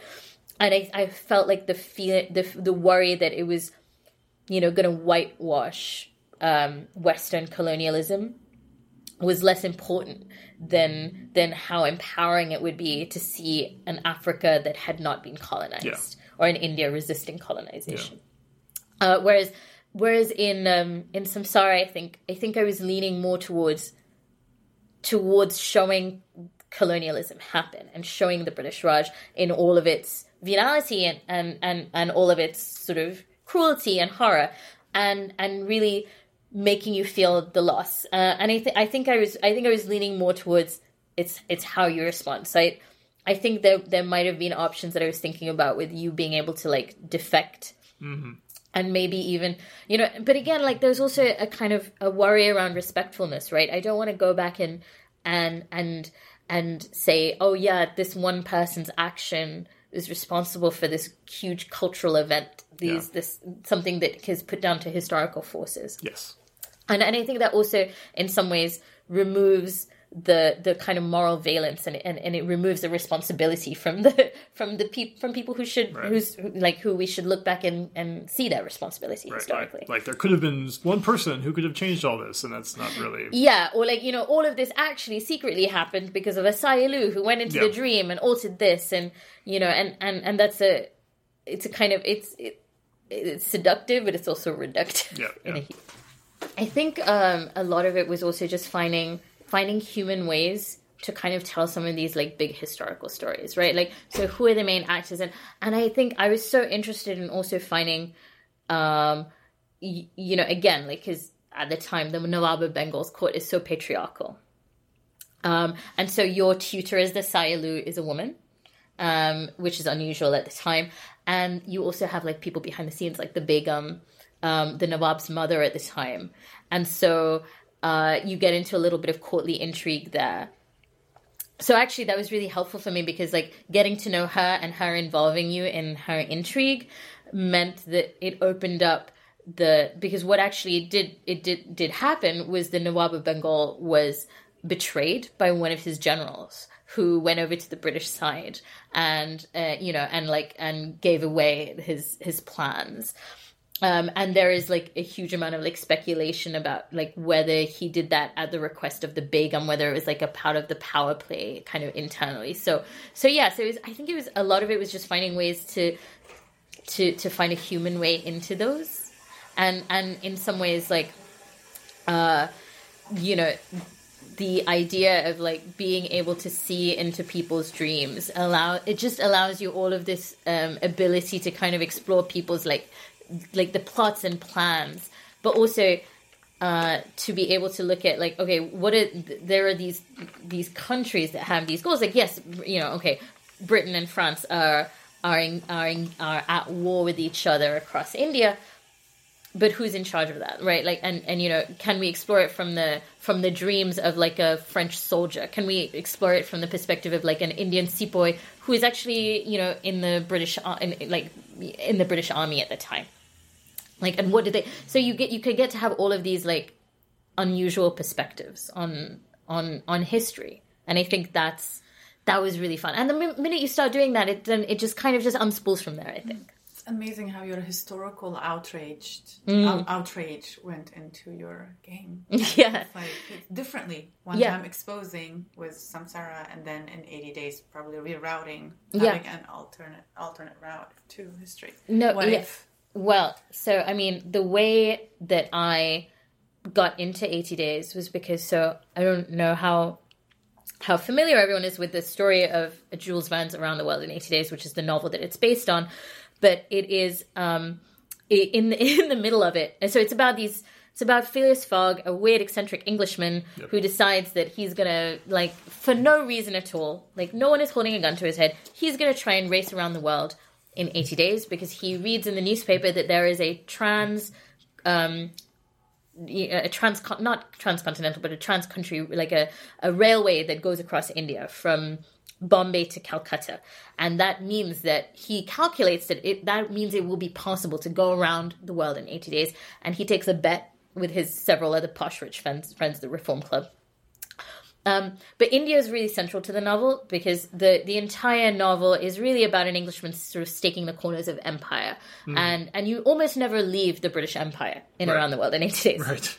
which is you know When you know. yeah exactly the sun never sets on Yeah. the British Empire, and there is a character that you meet in India called Auda, and she's a an Indian princess. She's very pale. She's very beautiful, and Fogg rescues her from being burned alive as as you know because of sati which Yep. is like a, a a practice which has some historical roots but uh you know there are, there is some some historical reconsideration of like how prevalent that was and whether that was also used as a as a way to generate outrage by the british Sure. to to kind of maintain their control so he rescues her because she's the widow of a of one of the one of the princes. Uh, so he rescues her, and she goes with him on the rest of the journey. And then at the end, it ends with them marrying, right? And so it's like it's the perfect story of like uh, India, like India being the willing sacrifice, Right. like India wanting to join Britain Yeah. uh, you know, and and I was so frustrated with India, and and of course, um, Jules Verne has never never went to India at all. So he was so much of the rest of um, around the world in eight days is incredibly accurate, but when it comes to India, he just makes stuff up. Like he's just wholesale, just making stuff up. Like even more so than like twenty thousand leagues under the sea. right i mean he's invent you know so so there is so for me there was a character of Ada, this this victim this person who had no agency whose entire role in the book was to essentially like love the the oppressor right, Right. and and i wanted and like she was my way into 80 days and i i wanted to be like what is this story how can we make a game that has a structure in which Auda is has power has agency has a story of her own and is amazing and and i think that was that was i think that was kind of the guiding principle Right.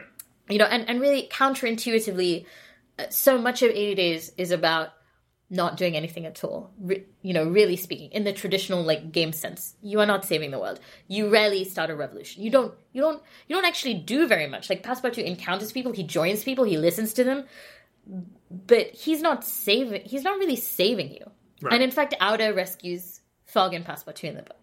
Right. In the in the in, In the, the, game. the game. Yeah, I I remember her. I remember. Oh, yeah? Yeah, I encountered her on the way through India, and Yeah. yeah, I'm trying to remember. It's been a couple of years, Yeah, but I feel like you know we were trekking our way across India, and she was Yeah. the leader of something. Right? Yeah, she, she's like the leader of like um, a band of Indian rebels who are fighting against the British.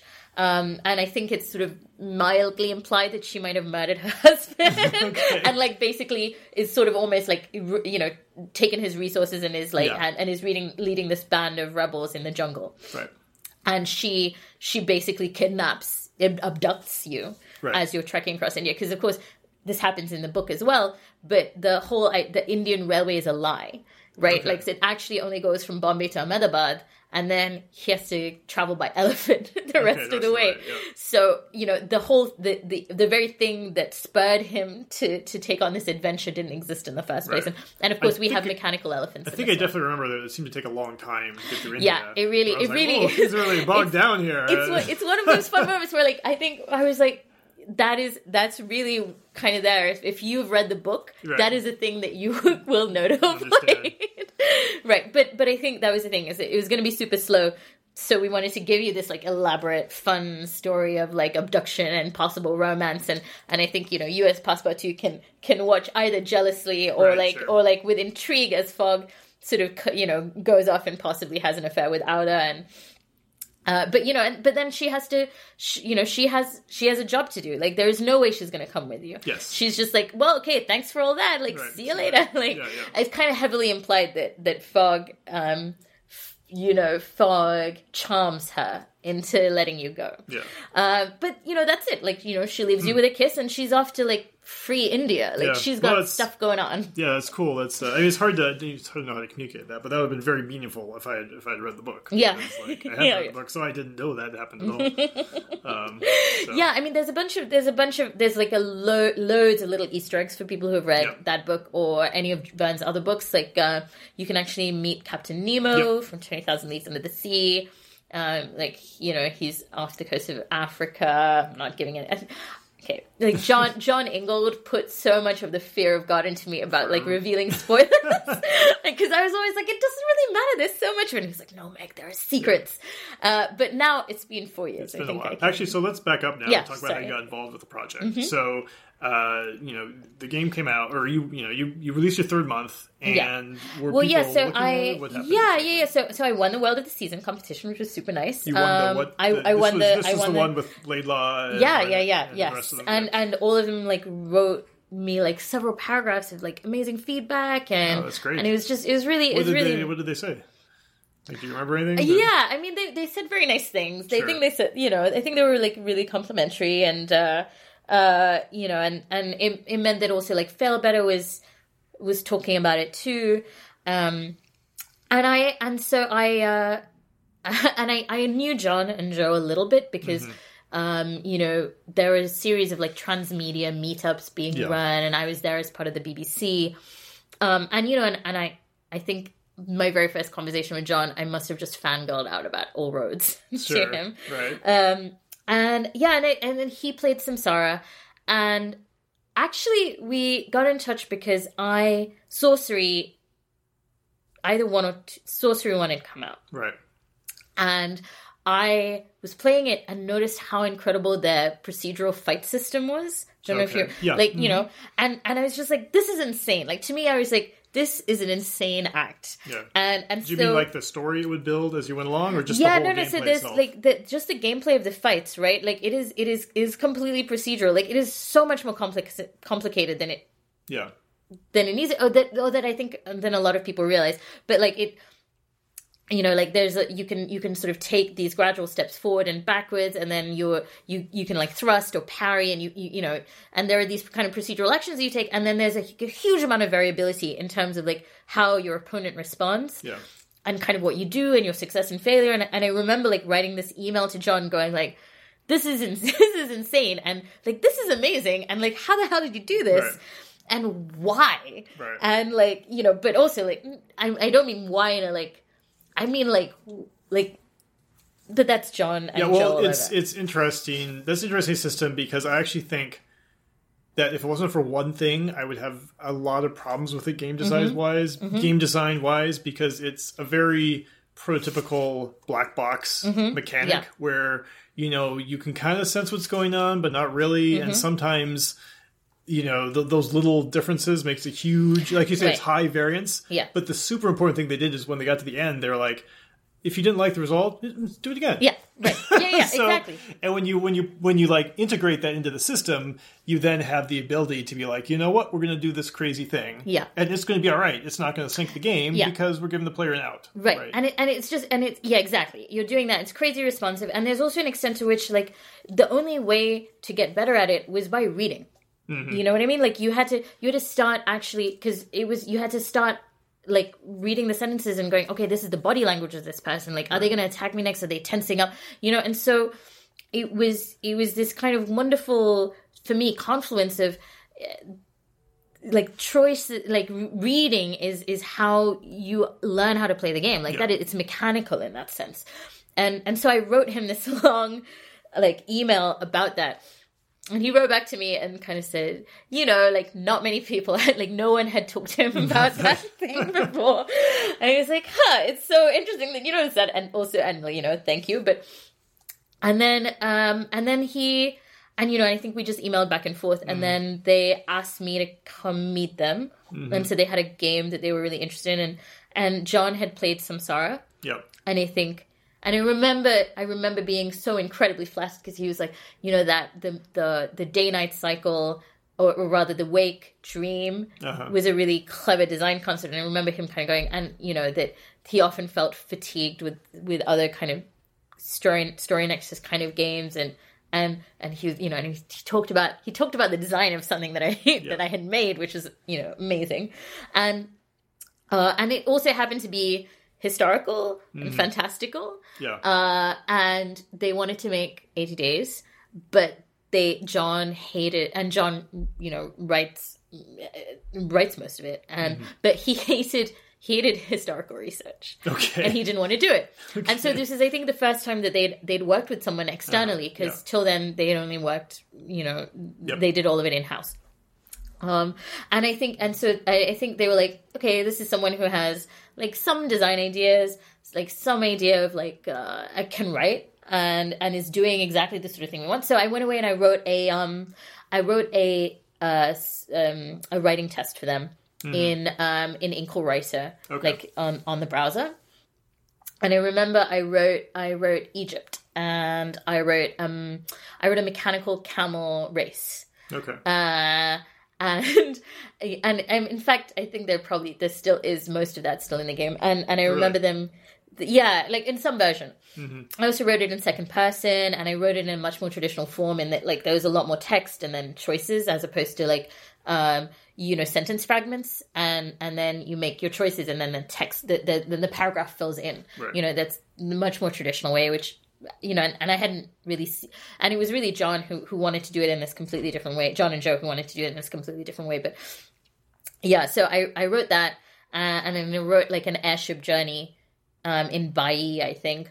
And yeah, and then um and yeah, but it was the mechanical camels and I remember I remember like I think our next conversation they got they like emailed me back like maybe the next day or like within the same day and they're like, Okay, mechanical camels. Great. Right. Done.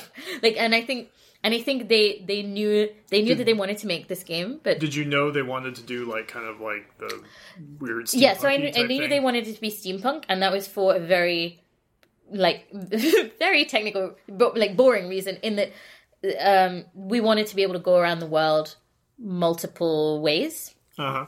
and with the technology of the time you really couldn't do that and so we we kind of needed to invent other technologies to even make it plausible to do so Yeah. right so but but um you know so they knew it wanted to be steampunk uh they knew that passepartout was going to be the main character rather than fogg which i think is is just is hugely important Yeah, it's an amazing decision. yeah, it would not have worked with fogg because fogg has no curiosity, and curiosity is just such an it's so necessary to to the world. Like it's why the, the novel is really interesting because it's incredibly wry and and there's a running joke about how fogg is completely uninterested in any of these cultures and wonderful places and amazing sights that Oh, he that's sees. that's in the novel. that's in the novel. So he literally yeah yeah. All he Huh. wants is his roast beef and his press newspaper and he just does not he doesn't care. He's literally ignoring the world as it walks by because that is the quintessentially englishman thing to do So Verne's being critical of like yeah yeah yes the British absolutely. in that sense. I assume. Yeah, I mean he is. So Verne is Verne is for his time. I mean, I, and I think that's why it made sense for us, so much sense for us to make it a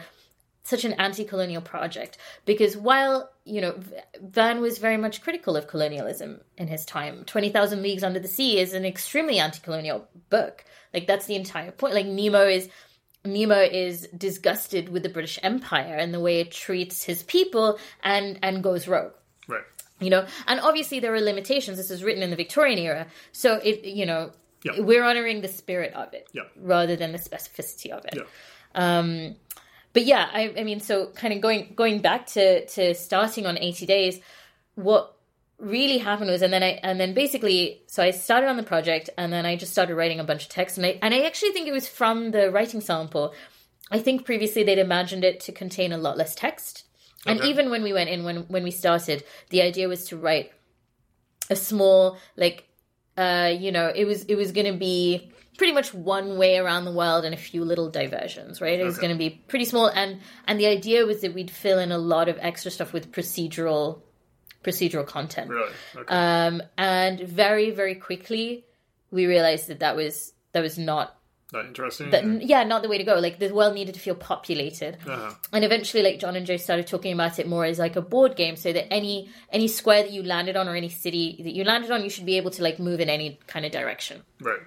so it went from okay let's maybe write 20 cities and you know 50 journeys to like what is in the game which is something like 150 cities Yeah. like it is it's it's just sort of enormous and i, I you know we certainly uh, had no idea about the scope of it Right. going in but also i think it was that they wanted that that initially they had thought of it as as having a lot less text than it did Right. and and and just being you know just you get a little bit of like a couple of lines of flavor text and two three choices and and i think the the, the sort of huge involved writing sample that i did for them um they only told me about this much later but they went back and like rethought the design and we're like okay like actually we want a lot more text in this game Hmm. and and and this is this is this could be actually really joyful and Right. and really really interesting um and like and that that kind of marked the nature of our collaboration i think like they always invited me into those kinds of discussions and we were on HipChat at the time you know the precursor to slack and uh, but you know but we yeah so there there was a lot of um a, a lot of um feeding back and forth between like the writing process and and the design process and art and all of these other things Right. Okay. Um, wow. So it sounds like there was this had like a lot of scope creep. Oh my god, yeah, absolutely. Like, I mean, again, it was meant to be this. It was meant to be this like quick thing that we just did in a few months. Right. Um, you know, and then they move on to Sorcery two, which you know, if you've played Sorcery two, is like an enormous and enormously complicated creation. Yeah, absolutely. So, so you know, I was kind of meant to be. This was meant to be the side project that they were doing, and and I would be writing, you know, doing most of the writing, and and Jon would get to focus on Sorcery two. Um, and as it happened, Sorcery two got delayed, and uh, and and eighty days became like I think mm, we must have spent a year and a half working on it, and I think initially it was planned to be like maybe four or six months. Wow.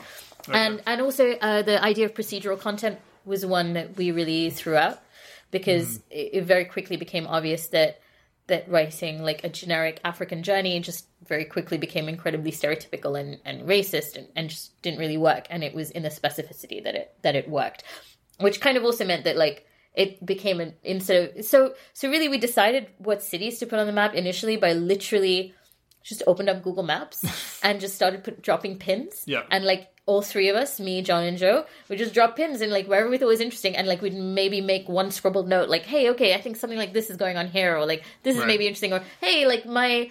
My wife comes from here, or like you know, hey, my cousin's uncle like knows someone who lives here. Okay, Yeah. that's true. Because definitely playing the game gave me a sense of like geographic, uh, shame's not the right word, but like what's the word ignorance. Like I'm like Yeah. I'm like wow, I guess I didn't know the world nearly as much as I thought I did. yeah Um, yeah i mean the thing is and the thing is it's like it's so easily cumulative right so like once you write yeah, okay, right. Okay, Istanbul. That's something interesting that's going to be happening in Istanbul at the time. Once you write Istanbul, you're like, okay, where can you go from Istanbul? Right. And so you just start filling things in. So we didn't do things, we didn't like do things latitudinally or Right. longitudinally. We we literally just sort of filled in bits and pieces as we went. And and so it was actually a really great writing process because it's like if you got sick of writing, like you know, I don't know, if you got sick of writing Egypt, you could literally just hop over to the other side of the world where there are completely different concerns and write something completely different. Right, right. Okay. Um, so what did you what did you learn during the process? Like what were you doing early on? You know, you were trying or maybe just started working, but like I guess what I guess what I'm trying to get at is um you know, often when you make a game, you kind of makes and it works, you make some there's some sort of like design revelation. Yeah. Right. So like what did you learn as you went along, you know, putting this game together? man i mean what i really learned was that you the moment that you feel like you know how to make a game is usually when it's done like and you sort of and i i remember i remember finishing it and just being like why did i didn't i know all of this when i began Yeah. You know and and I, and I could still very much see the content I'd written at the start and to me it was so terrible and so obvious but uh, I but I, I don't think it is obvious to other people Yeah. So what are the not you know So, what are the non obvious I mean, things? Like I what was bad about the early stuff? And what was I mean good so a I was writing it you know because I, I had to learn how to write in ink Sure. and that was really my first three months. So, so the, the initial content that I wrote was was you know kind of using the more basic format, like I wasn't Yeah. using weaves. Um, but weirdly, I was trying to do some weird and interesting, and and you know like you gain a facility with. So a, I I knew how the the the length that we needed that we needed to hit. And I just sort of did that naturally. I just started naturally writing the amount of text that you'd want. So I think it's something like between uh, 40 and 60 words between any choice Right. on average. Right. So, like, you know, a little over a tweet length, Yeah. right? And I, and I just started writing in those discrete chunks because I, I started thinking in those chunks. And what I found was I was able to make jokes. Like, I started making jokes that had sentence fragments in. Um, you know, it just became, I think, I, you know, I, I'll be honest with you. I think I learned a lot more about even my own process after the game came out and after people started playing it and talking about it and writing about it um you know and and like certain critics i think stand out in my mind as almost uh you know i got to i almost recognized what i was doing in hindsight Okay. because I think I went in. What I went in with was definitely a an a sense of that that I didn't want this to be a story about white saviors. Sure. That I didn't want this to be a story that I, I wanted to decenter the player. That I I I wanted you to be clear that you were a tourist. And and you know those those are kind of I guess aesthetic aesthetic concerns, right? And and I think only in hindsight did I realize how those translated into into into design thinking. Like that is that is design thinking, really, because you kind of have to re rethink even just the idea of what it means to be a, prota- a protagonist. Right. Like you know, is is there something, and, oh, or the idea of empowerment, right? Mm-hmm. Like you know, that is it interest. I guess it never even occurred to me to ask the question of is it interesting to not save the world. Okay. I think I I think it, it never occurred to me that it that that would be the only way for something to be interesting. And in some ways, there was a kind of naive, naivete to that that I think was necessary to to doing what we did. And and I you know I and I, I don't I I think that like those it was about what I wanted to convey to the player and a lot of what I didn't want to do that I went in thinking. And and a lot of that translated into like design rules that I now recognize in hindsight or I recognize through thinking about it from the writings of other people, I think. Like um So what are those what are those rules? You know, I mean I think gosh I think it, the, one of the I think one of the ideas is basically that it is it is it is interesting. Other people are interesting, Yeah. and it's a I think it's a weird like it sounds really simple, but I think that is a thought that that most games are are afraid of and i think there's such a fear of everything in, in so much of video games and mainstream video games i think is is a is a is a power fantasy for the player and is about yourself and is about the idea that like well it's only going to be interesting if it's if it's something that's you're doing Right. or that happens to you but that's i but i don't i don't think that's how stories work Yeah.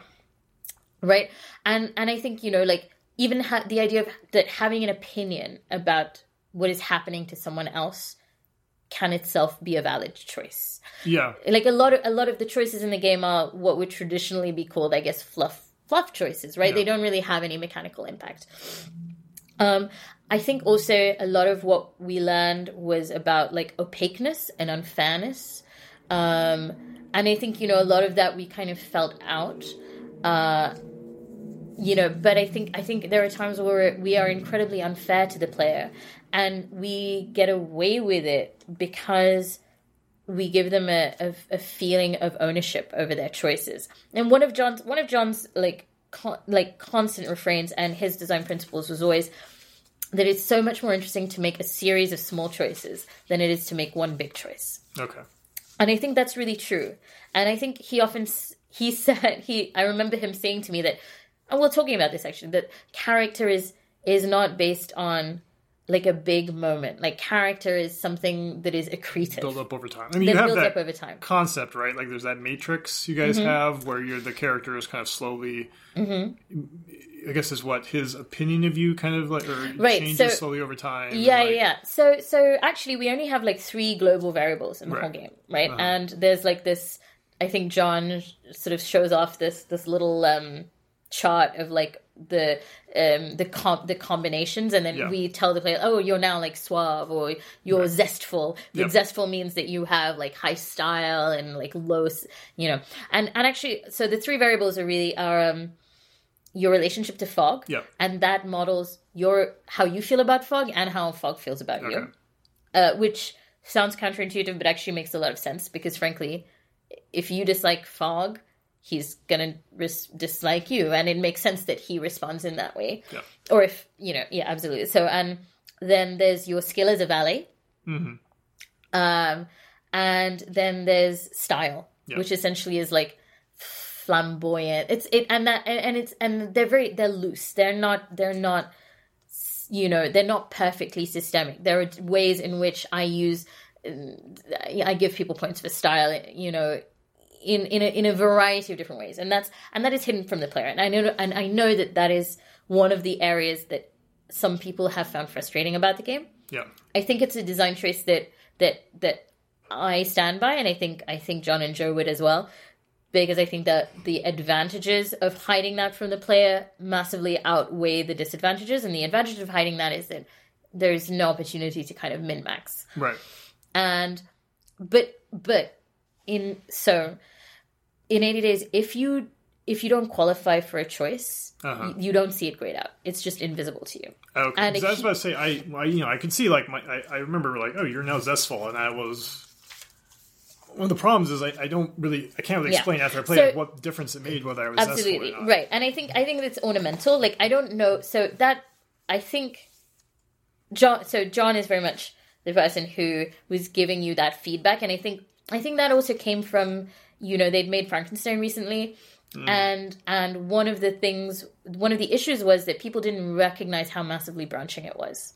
Right. and and I think a lot of the design of 80 days and and the reason why they they chose 80 days was because it, it a lot of the the paradigms involved uh, demonstrate to the player that choices are being made like the map right? So the mm-hmm. map is is is just straightforwardly you can see like if i went here then i didn't go here and here. Yep. Absolutely. right? And and that just so so that idea so the player knows that that their choices are being reflected and they're Yeah. getting content based on that. And that's hugely powerful and you need to do that. You know and, and i think that is that and the the the, the fact of having the map i think is really what allowed us to be so opaque in many of the other choices uh, and to not highlight them. So there's a huge amount of conditionality that happens behind the scenes that that you you don't even know is happening. So Fogg's relationship to you and and that variable is usually really used to just vary sentences and you know like so there, there's the general structure of you know okay you go into a city you go explore you do some stuff and then you come back and there's fogg reading the newspaper and, and he like glances up at you or makes a wry remark. And all it changes is maybe like 10 f- five six words here. Like you know maybe fogg frowns rather than Right. smirks at you. Or you know fogg makes a, a a- mean comment rather than a particularly nice one but we you don't you don't even see the player doesn't know that that is Yeah, that is there's an interesting kind of sidebar here, mm-hmm. which is I know a little bit about how ink works. Yeah. because I've, you know, I've been to some of their talks, and I think it's, it's worth noting that your design choice here is very much enabled or inspired by the way your tool works. yes right because that's something that's very easy to do in ink Mm-hmm. and a lot of a lot of games that have you know narrative and text and events and choices yeah it's not necess- they don't necessarily have an engine Yeah. which makes it that easy No, absolutely. And and Jon and Jon designed it for exactly this kind of thing. Like this Right. is the distillation of Jon's Jon's design thinking Right. in a script format, you Yeah. know. Um, and and it does what it does incredibly well. And a lot of what it does is is impossible to do in any Right. other system. Like because it's so lightweight to make to do this kind of conditionality. right Um, it also makes it impossible to localize yes Um, right you know though though i know that with heaven's vault they're they're certainly you know i, I you know they're they're they're doing some interesting things to, to make it plausible okay um you know but i mean essentially one of the issues is that um you know grammar works very differently Yeah. in different languages uh and so when you when you're dealing with sentence fragments that just, just makes it yeah yeah impossible but i totally see that Yeah. Um, so right like is and isn't is something that like i we, i can literally just put a bracket around it and just just be like okay and then if fogg doesn't like you he isn't pleased yes rather than Yeah, is he pleased, is pleased, right yeah. uh, which is yeah, which you can't really localize. Yeah. But yeah, Um, so some of these, so you're saying, you know, some of these factors, some of these, the, the, three variables, you know, Mm-hmm. Yeah. like some would just change a few words here and there, but then some of them would lock off entire options, absolutely. which would lock off presumably entire event chains.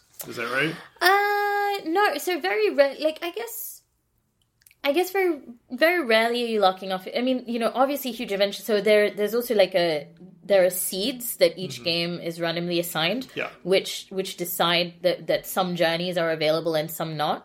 Okay. Um, you know, so so different like some se- pathways. Yeah, absolutely. some Like pathways. literally, some some journeys, like uh, you know, we uh, turn off and on journeys. Okay. Okay. So there's there's like a huge amount of, of variability just on that front. Okay. Um, you know what's available in the marketplace changes. Yeah. Um, so at the level of an individual choice, I mean, you know, remember you're making you're making like thousands of choices during this game. So the idea of like you don't get to see one choice or you don't get to have one option is a little bit like so what you know so so there's like an enormous free, enormous freedom there Right. and and it is it is it is not it is not systemic like there we don't i didn't count up the number of times I, I made a skill check on a certain variable or a quality and make Right. sure to do that to do that an equal amount whatever, yeah. no absolutely i mean uh, you know there's there's there's an enormous it's it's an enormous act of balance Right. the game but not uh you know it did like those skill checks didn't have to balance So, like the, but if um, so if options disappear, Mm-hmm. but those don't necessarily cut off a lot of event chains, does that mean Mm-hmm. I mean i of think they do but yeah. They, yeah, okay, yeah, so but, they do, but I guess I'm trying, I'm trying to figure out like, is it not as impactful as I thought it was, was going to be, or is it actually impactful? And um, in which case, there's a bigger debate to have about like transparency. well so so it's both. So it what it is it's it's it's extremely opaque. Like it's it's it's Yeah. it's in, it's almost entirely opaque. What the thing the one thing that isn't opaque is what city you get to go to next or where you want to go right?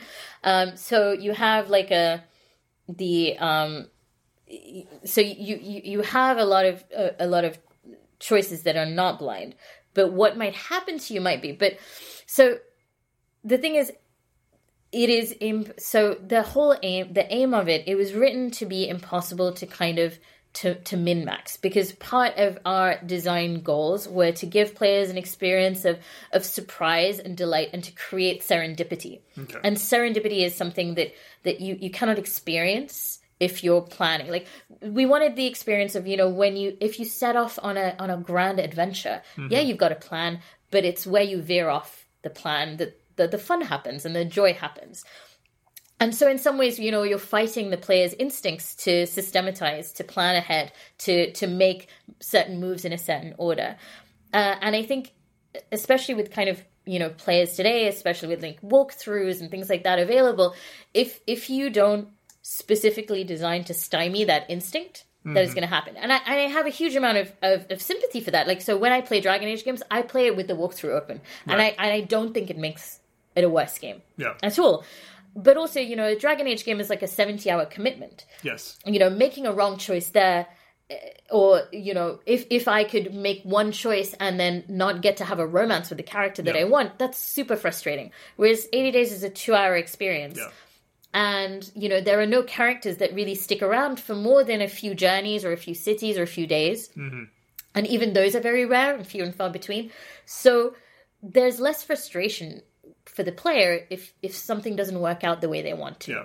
It's it's you know it's it's all right because there'll be another thing coming in a second. Yeah. So I mean, I definitely remember like you know going on you know one of the train long train travel passages Mm-hmm. Yeah. and Those- like I meet those the were a misery character and then something ha- because Yeah. Uh, they were hard to write because Oh, they were they were enormously hard to write because they're they're you know so so much of it is okay. You're in the city, you're out. Okay, great. So we don't really have to remember like a huge amount of what you did. We don't have to find like this. So and and I can branch massively. Okay, here we are. We're in we're in um, Isfahan. yeah Okay, did I go to the marketplace and look at the artificers creating automaton shards, or did I go and visit, uh, you know, the Shah's palace Yeah. and go and get uh, entangled with the palace guard and get thrown in jail? yeah And you know, and and then we just we keep going. Then that you know, you get into the next city, you go into the next journey. Like that might change what options that you you can do. But whereas when when you're on a when you're on a long train journey or you're on a long boat journey, I'm thinking of the the Pacific crossing. God damn that Pacific crossing. Which is also why, like, a lot of those big journeys are opportunities to do something a little bit more gamey, right? Yeah. Um, because that it means you know if you branch massively on day one, like what what story What's are you telling, happen? right? And I'm I you know I'm not in the business of writing a completely separate piece of content. It you know for like you you, you just get into combinatorial explosion at that point, right? So so how do you write something that feels like the player has agency, is doing stuff, things are changing, like I'm I'm exploring, and then the next day you know, it takes into account and is responsive to all of those choices you made, but without meaning that I have to write double the amount the next day and then double the amount the day after. right And that's you know that that it, that was that was tough. That's that's hard to do, and it it means it, it limits just how wild you can be right i mean because the great thing about text is that yeah i can just i'm like okay yeah here's here's there's the huge there's a huge market I, we can do two massively different things yeah um, so so a lot of those we really solved by doing. Uh, so I mean, there's the Arctic journey, which is Okay. which is like a, a, a linear journey essentially once you begin, and I think it's something like 28 days. yeah I depending. died on it I didn't make it through Did you die? Excellent. So I froze or something uh, yeah, you froze to death. I'm so sorry, but um, that that contains one of my favorite bits of of writing in the game, like um, Passepartout like leaving the journal on Fogg's icy grave and and like wandering off into the wilderness. Particularly if you like if you as Passepartout fancied Fogg, Yes. it's very it's very heartbreaking. uh, like I'm very proud. Like Jon told me that he teared up during that during, when he when I um when I checked in that Yeah. that script, which is great. But again, so the Aussie journey is is is, is like it's super gamey. Yeah. As is the so I'm I'm thinking about like the Pacific, Pacific Crossing, that has Crossing, the mutiny. Yes, I did that twice, and so I kind of saw. Yeah, like, yeah. Oh, okay. I see that this is this feels very different from the rest of the game Yeah. because. But I, first brought up the train journey because I feel like I went on at least one train journey where like I got the first couple steps of event chain and then it just disappeared. Mm-hmm. Yeah, so that like- that's probably a Jon Ingold special. He Right. loves so this this is he he's a cruel man and he lo- and and he enjoys being kind of cruel. So that So is that like the thing? Like if I was steadfast, I would have been able to like. Oh yeah, yeah. So yeah, I think you're talking about um Goland, the princess, the Mongolian princess who's mathematical.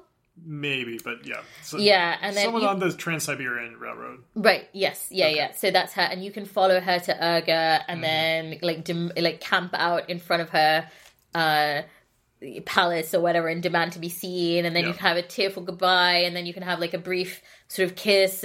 I think you can have like a brief kiss on the Trans Siberian, like when you pause somewhere, and then. So I wrote her on the Trans Siberian, Yeah. and Jon fell in love with her because he used to teach mathematics. Okay. Yes. Yeah. And and so he loved the idea of this mathematical princess and then just wrote this whole romance. And so like you know and and, and i think also he felt like um there needed to be a, a heterosexual romance Somewhere. to to match the, all of the all of the gay romances i was writing. So uh yeah so that was yeah so i yeah that was all jon. And and jon loves loves uh, you know, I think it, it comes from that parser background as well, right? Like the idea of having every little piece in order and But the kind of the reason it disappeared would have been because you made you made some series of choices probably not just one but like a series. Like and almost nothing happens because of like one moment. Okay. yeah.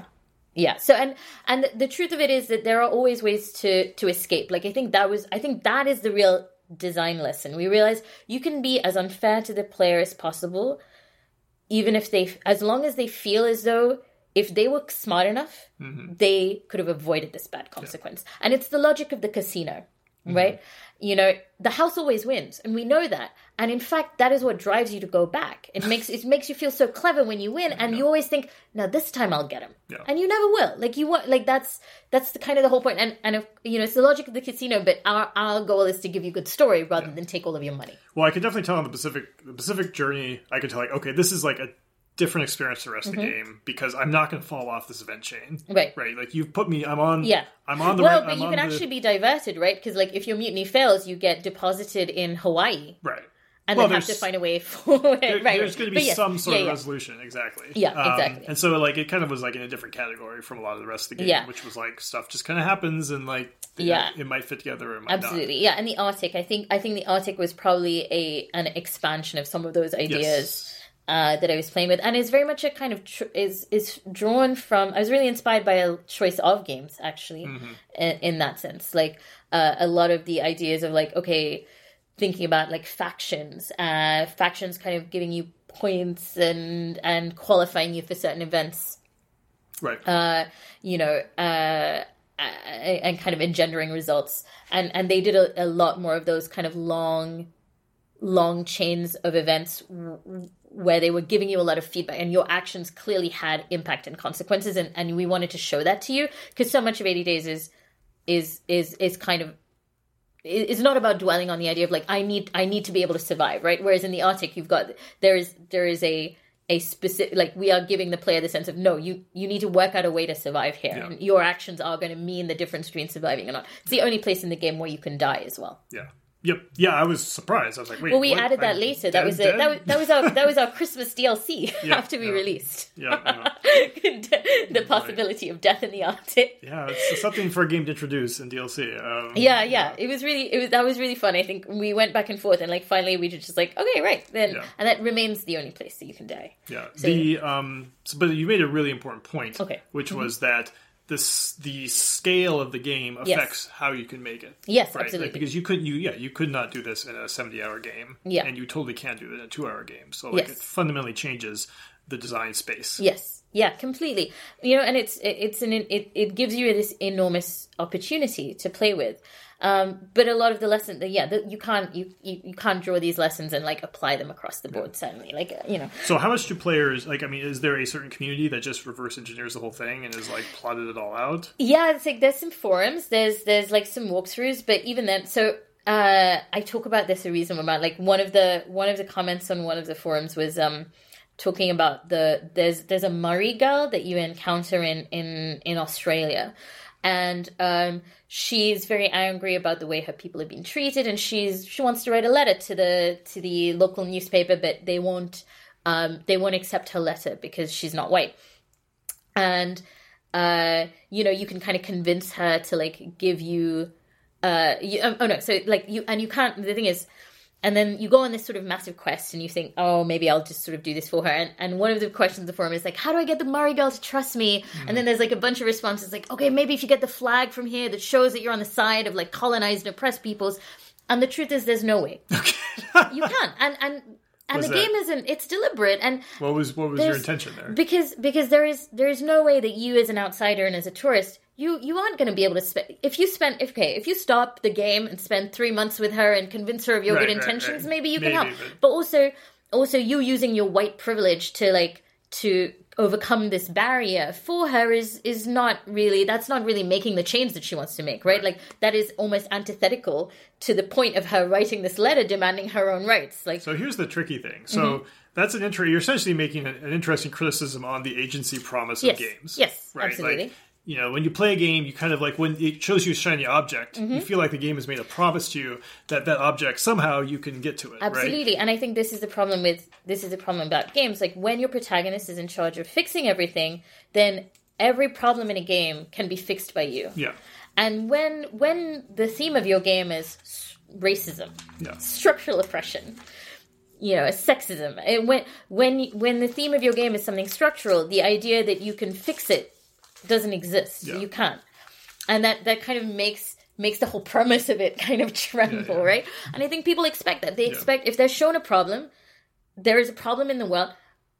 I- should be able to do something about this. And when those are intractable things, I think that's when 80 Days gets most interesting. Yeah. So it's the thing I think that's tricky about that is how do you communicate to the player at some level like and by the way also there is no you know like the only the only people really truly appreciated it are the people who tried to reverse engineer it and discover Well, that you like know, I don't. But the thing is, I think, I think so. There's I mean, hold on. Okay, let me okay.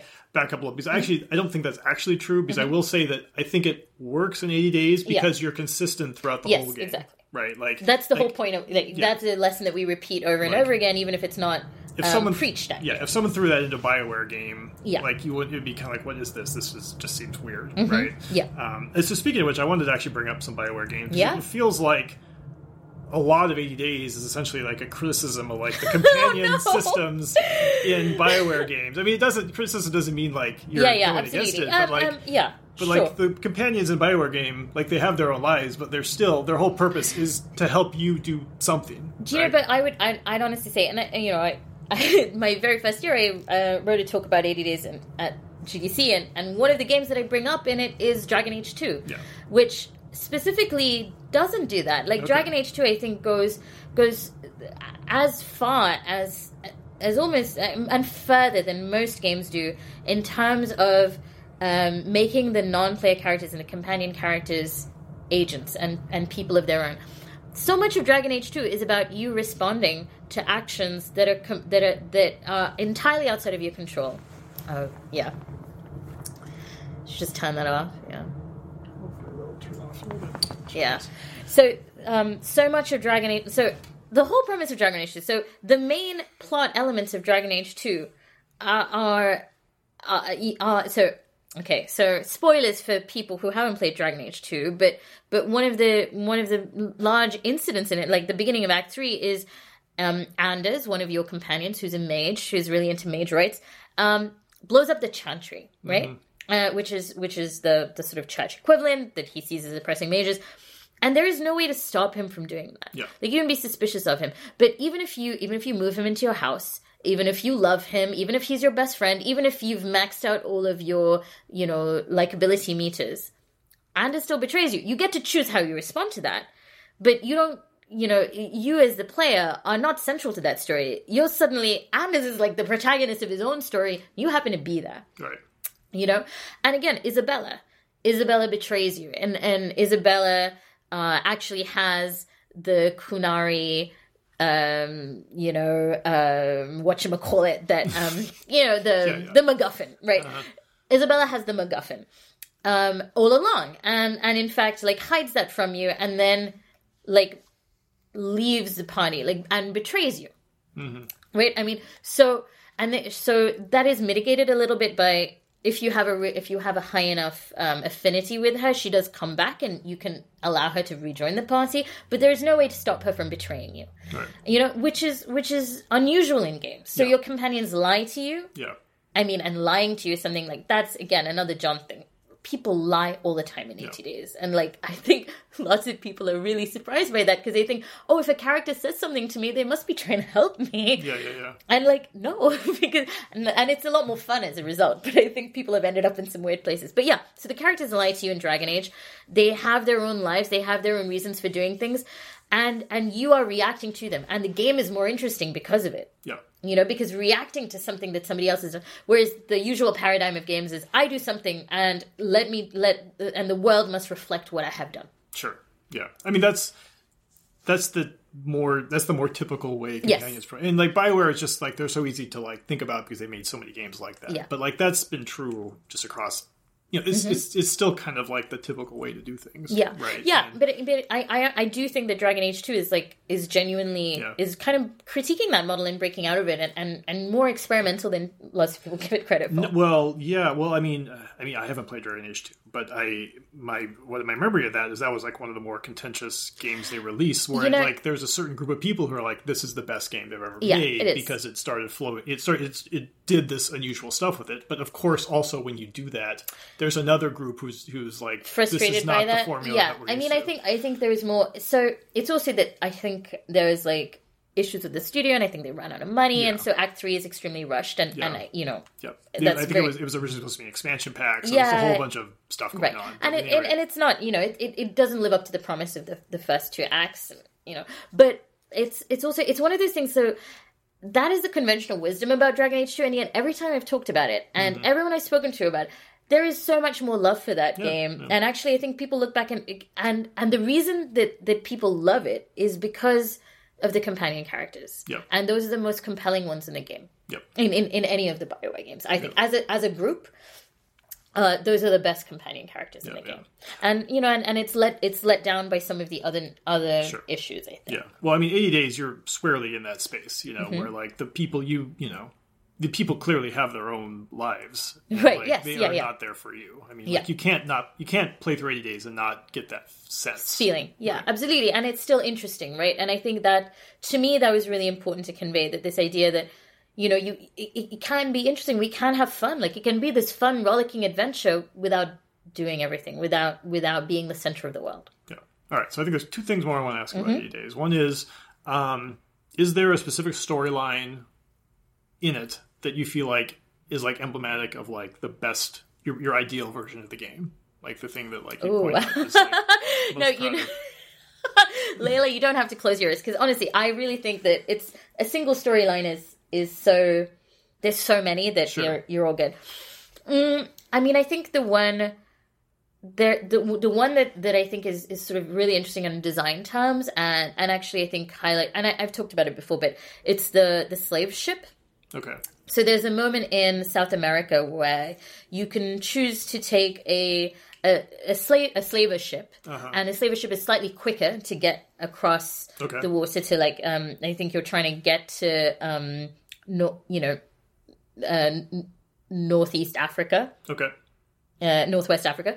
Um, uh, you know, and so uh, and the slaver ship is this slightly quicker option.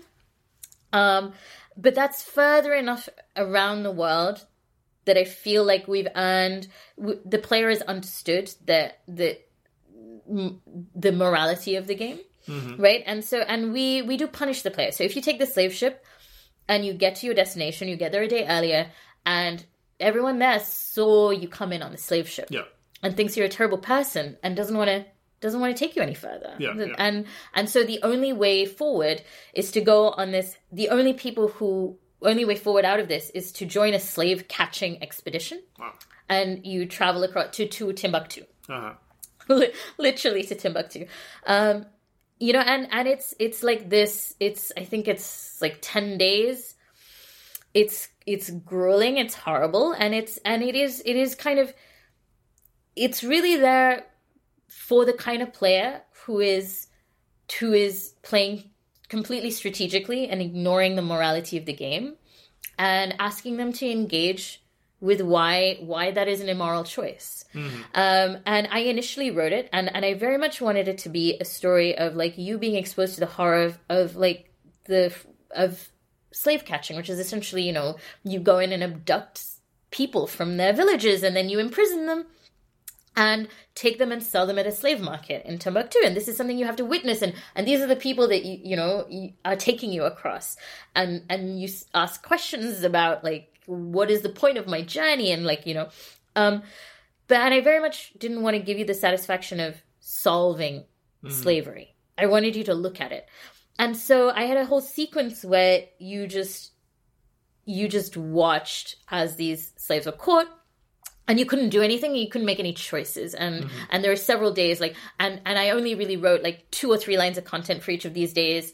And it was like okay and then then the next day the next day and you just have to read this and it's just this, it's this this horror and this you know it's almost like the end of apocalypse now or something.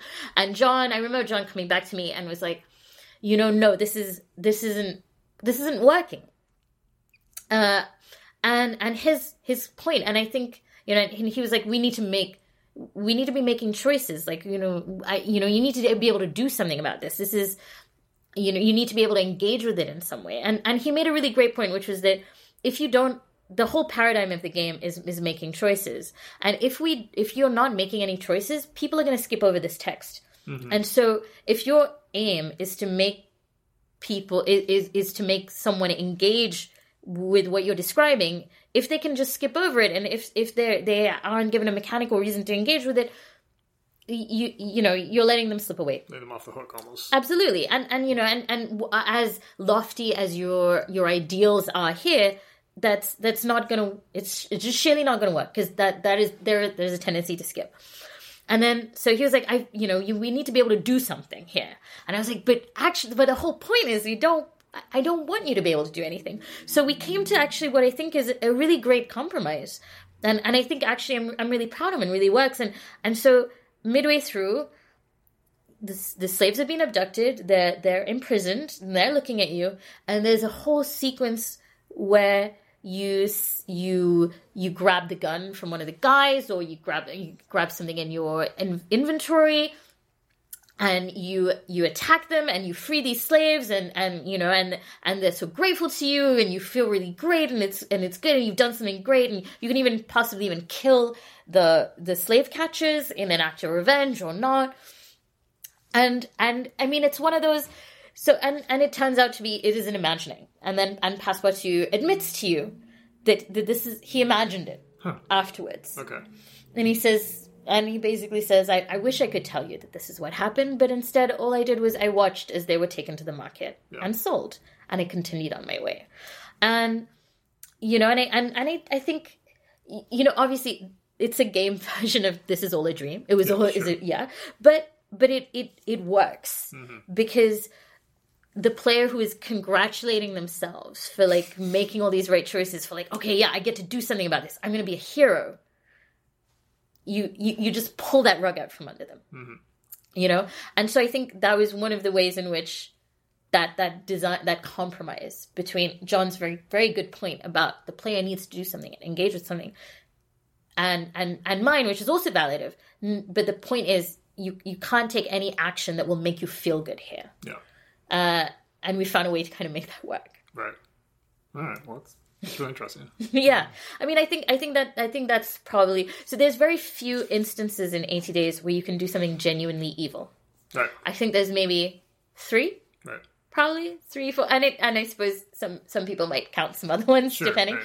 And I think that that is that is one of them, and that is one of the few times in the game where the game clearly makes a moral judgment of you, yeah. the the player. Sure. And Passepartout as well. Yeah, um, yeah. You know. Uh, and you know, and I, and I think I stand by that. But I, I think again, it's something that needs to be few and far between. It works because it's it's a very it's a specific option, and it only trigger. And again, it, it only triggers based on based on a previous choice that you made that was unforced. Like there are uh, there are other. I think there it would have been yeah. very different if the you know the slave ship was the only option, and then we punished you for it. Right. You know, it, there's just a minor advantage to taking yeah. the slave ship. Yeah, yeah, yeah. Yeah, it's especially interesting because it's just such a like one day earlier, right? Just like, yeah, yeah, you know, really, really, yeah, yeah, yeah, yeah. All right. Uh, I also want to ask about this is almost a bit just for me because mm-hmm. like I I I kind of curious. I also interviewed Jon. Yeah. Um, oh, and, did you? Yeah, I, I haven't. I haven't listened to that one. Uh, it's not out yet. Oh, okay. Uh, it's um, in my giant stockpile yeah. of designers. Um, and uh, we had what I'll call a, a spirited discussion. About the luggage system because I have a strong opinion right. about the luggage system that it should not have been a real time luggage management system. Yeah, and I'm I obviously Jon disagrees. Right. right. You know, he he gave sort of an entire argument about like he wanted you to feel like you're rushing Yes. to the you know you're rushing to the train Yeah. Mm-hmm. and like oh no you missed it and so on and so forth and I felt like that was at odds with what was actually interesting about 80 days Yeah. And so I'm just curious like your thoughts about that side of the game You know, that's a. I think. um I think Jon makes it really interesting. I think one of the best things we did was to make the the time doesn't pass when you're reading. yes I think that's really super important. And I although like I'd say that the fact that that happens like um makes you worry that it will. yeah because it's it's like you have to almost explain that to someone like okay You're this fine. game has two different modes right like when you're reading Yeah. there's no time and when you're Yeah. packing your luggage there is time Anyway, So. I think for me, like oh man if the time was running when you're reading Yeah, no, the it- game would be horrible it would be a terrible game. Yeah. So I I hate missing transport. I hate it. I can't describe to you how much I hate it. And I guess it's because I, I I travel a lot. Sure. I do a lot of international travel. So I I I don't like that part of it. But then, you know, but it makes sense, right? Like I think it is meant to be kind of frustrating at times. I find arranging luggage frustrating and Yeah. difficult anyway. But okay, so but there are some interesting narrative possibilities that the luggage. But I, I, I think um, I think it's mean. I think it is mean Mm-hmm. to make it to to to have a countdown when you're rearranging luggage. Yeah. You know, but Jon is mean. I kind of Jon, you know, Jon is yeah in a good way. At some point, he just kind of admitted, like, yeah, I, I like, you know, I'm glad the player Yeah. didn't have a good experience with that. It was a bad experience, and I'm like, I'm like, okay, I guess we're done with the discussion. Like, we both we found common ground. Yeah. right yeah Um, and you know i mean i think i think there's some elements to it like the some of the frustrations of travel are are useful to have but also also I, I in its defense what i will say is it probably bothered you Soren a lot more because you are a design mind and Mm-hmm. and, and you were unable to leave it alone Sure. and you wanted to make it work Right. whereas you can actually pretty much play the game and ignore it Right. almost entirely Yeah. like if you don't like it you can like you don't have to do the trading Yeah. you know and you don't even have to really read you know the, like in a lot of the like a lot of the text has and jon added most of these in like little escape hatches like right at the beginning Yeah. for like oh actually you know what? I decided to stay at home anyway. Yeah, yeah, sure. and it's the boring option and if you pick the boring option it's boring but that's for the player who isn't interested in that. And i think that that's a really important design principle like it- with 80 days you you know we don't we don't um mandate to the player what they need to pay attention to or what needs to be important to them and some of the systems can kind of fade mm-hmm. and go come into the background and foreground Right. depending on on on what you enjoy Sure. like for instance my mother who went around the world selling cursed daggers in markets and reading none of the text Okay. right? Which is like a great experience for me. Like, i was like Mom." so mom. Yeah like so what did you like? And she's like oh god I say well i loved being i cannot sell this cursed dagger. I've been going all over the place. They told me to go to iran and i couldn't get to iran so now i've ended up in the bahamas and i can't sell my damn dagger. And i was like "S- what about the story? And she's like that, well, that was her story, and you know Yeah. that's a valid story too, as uh, you know, as annoying as it was. Yeah. But but I guess you know, I, so I think, I think it's I think it's probably hard for a certain kind of completionist, or if you know, like so I, like I, I often ignore a lot of the trade, and I think there there are really optimization and and op is there if you if you if you want it Right. but it's also entirely possible to to complete the journey in 80 days without really being Yeah. good at the luggage or selling things at the right time. I, I thought it was a reasonable. mecha- I thought the part, the luggage part was like reasonably well designed. Mm-hmm. It just kind of felt like I really feel like I'd enjoy the game more if I didn't. Yeah, if you did. it's a, it's an, it's sort of an open design question though, in terms of like what are games for? Well, games create emotions, and like um, the emotion of like anxiety of like your stuff is not packed in time Right. like it absolutely created that, That- emotion yeah. and like as my wife can attest like if i don't pack everything completely the night before a flight i go crazy um So I think so, this might like, have been like perfectly designed to like trigger every one of your Yeah, anxieties. And the funny thing is, Jon actually pointed out to me, he's like, well, you know, you can go ahead of time and see when the, fl- you know, like the point was he actually was there's a way to like basically do all your packing the night before.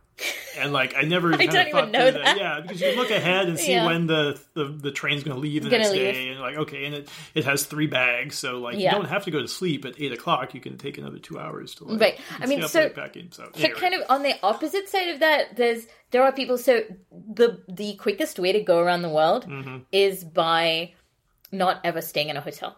Okay, So you literally just keep hitting the dial on the Uh-huh. clock, and and you just run out the hours, and you sleep on the street, and Fogg hates you. right, sure, but you actually get around the world quicker, and like I, you know, and that's something that someone discovered in the forums. yeah, And and I think I think uh, Jon and Joe decided to give people an achievement for that. So there's like a no hotels achievement instead of and while I'm like just like oh my god, what are you talking about? You slept on this. That makes no story sense whatsoever. But you know, yeah, like exactly like if that works for you, if that's you know, and and in some ways like.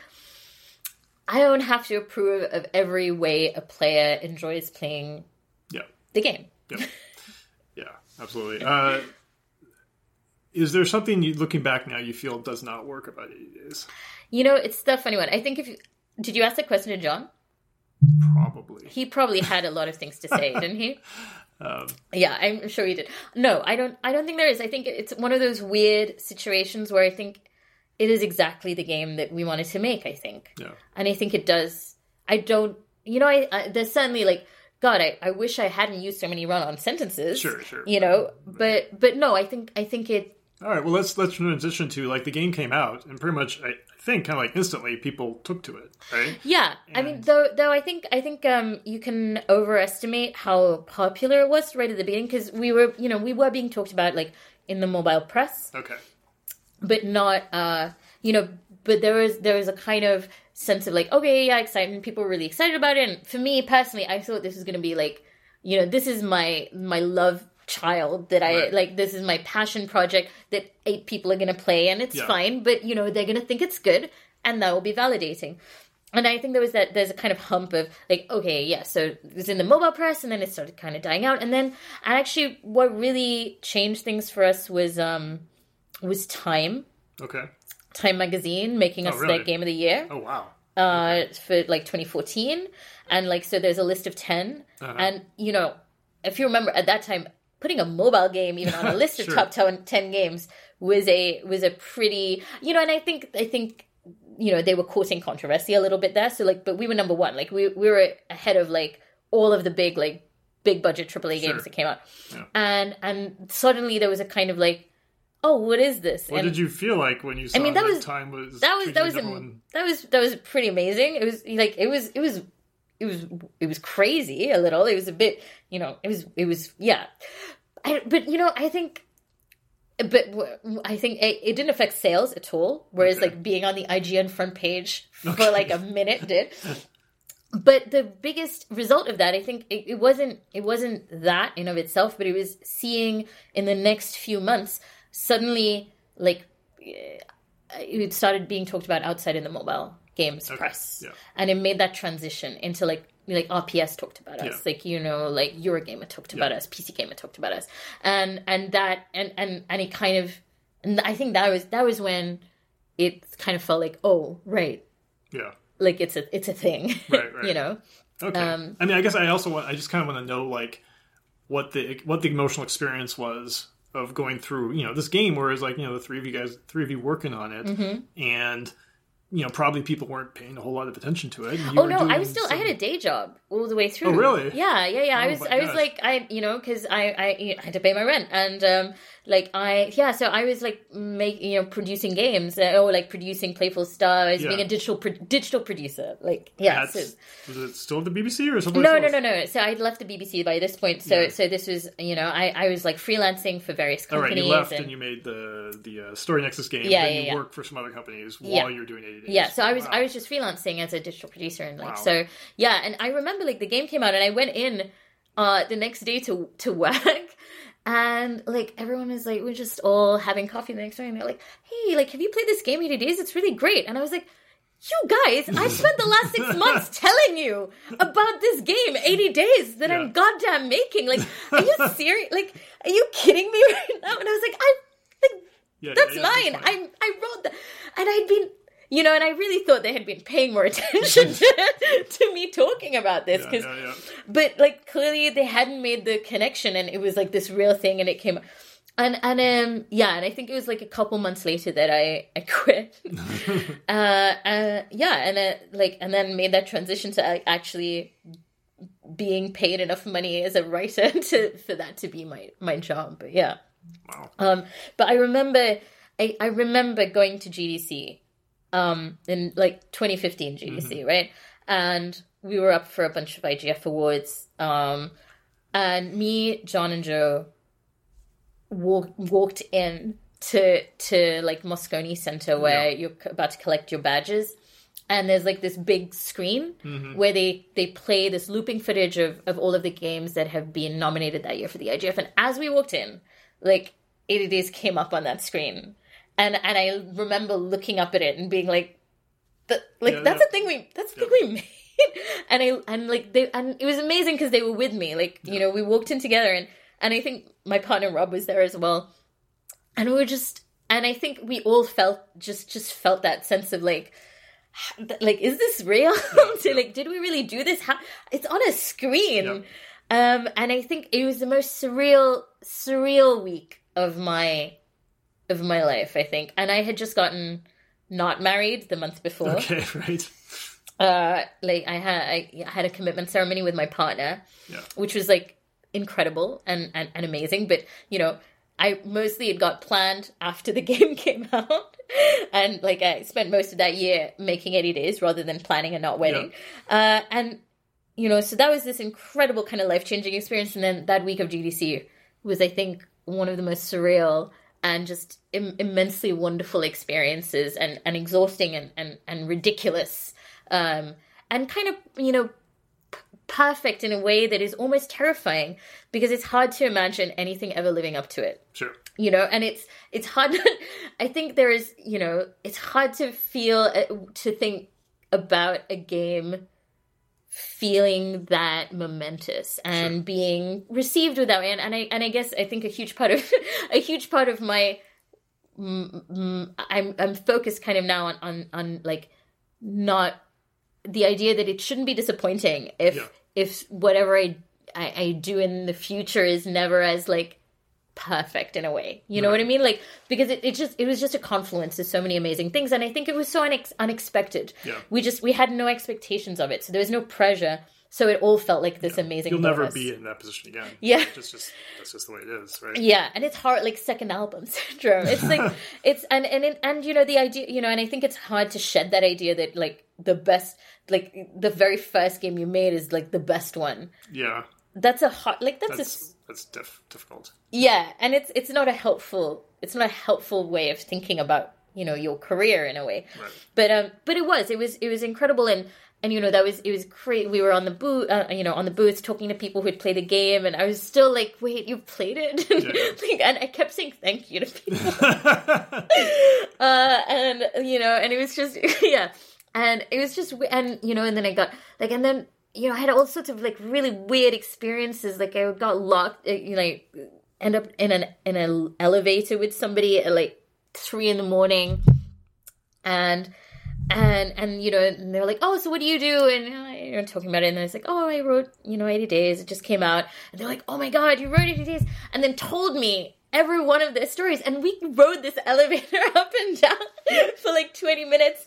And it was just it was it was so surreal. But like they were so you know and then i realized that they were going to interview me about it like the next morning. Wow. and so like there's there's me and then you know and i i missed that interview obviously. But it was just it was just this insane experience. But it was like it was so you know i don't know. It was i guess people kept telling me stories their stories.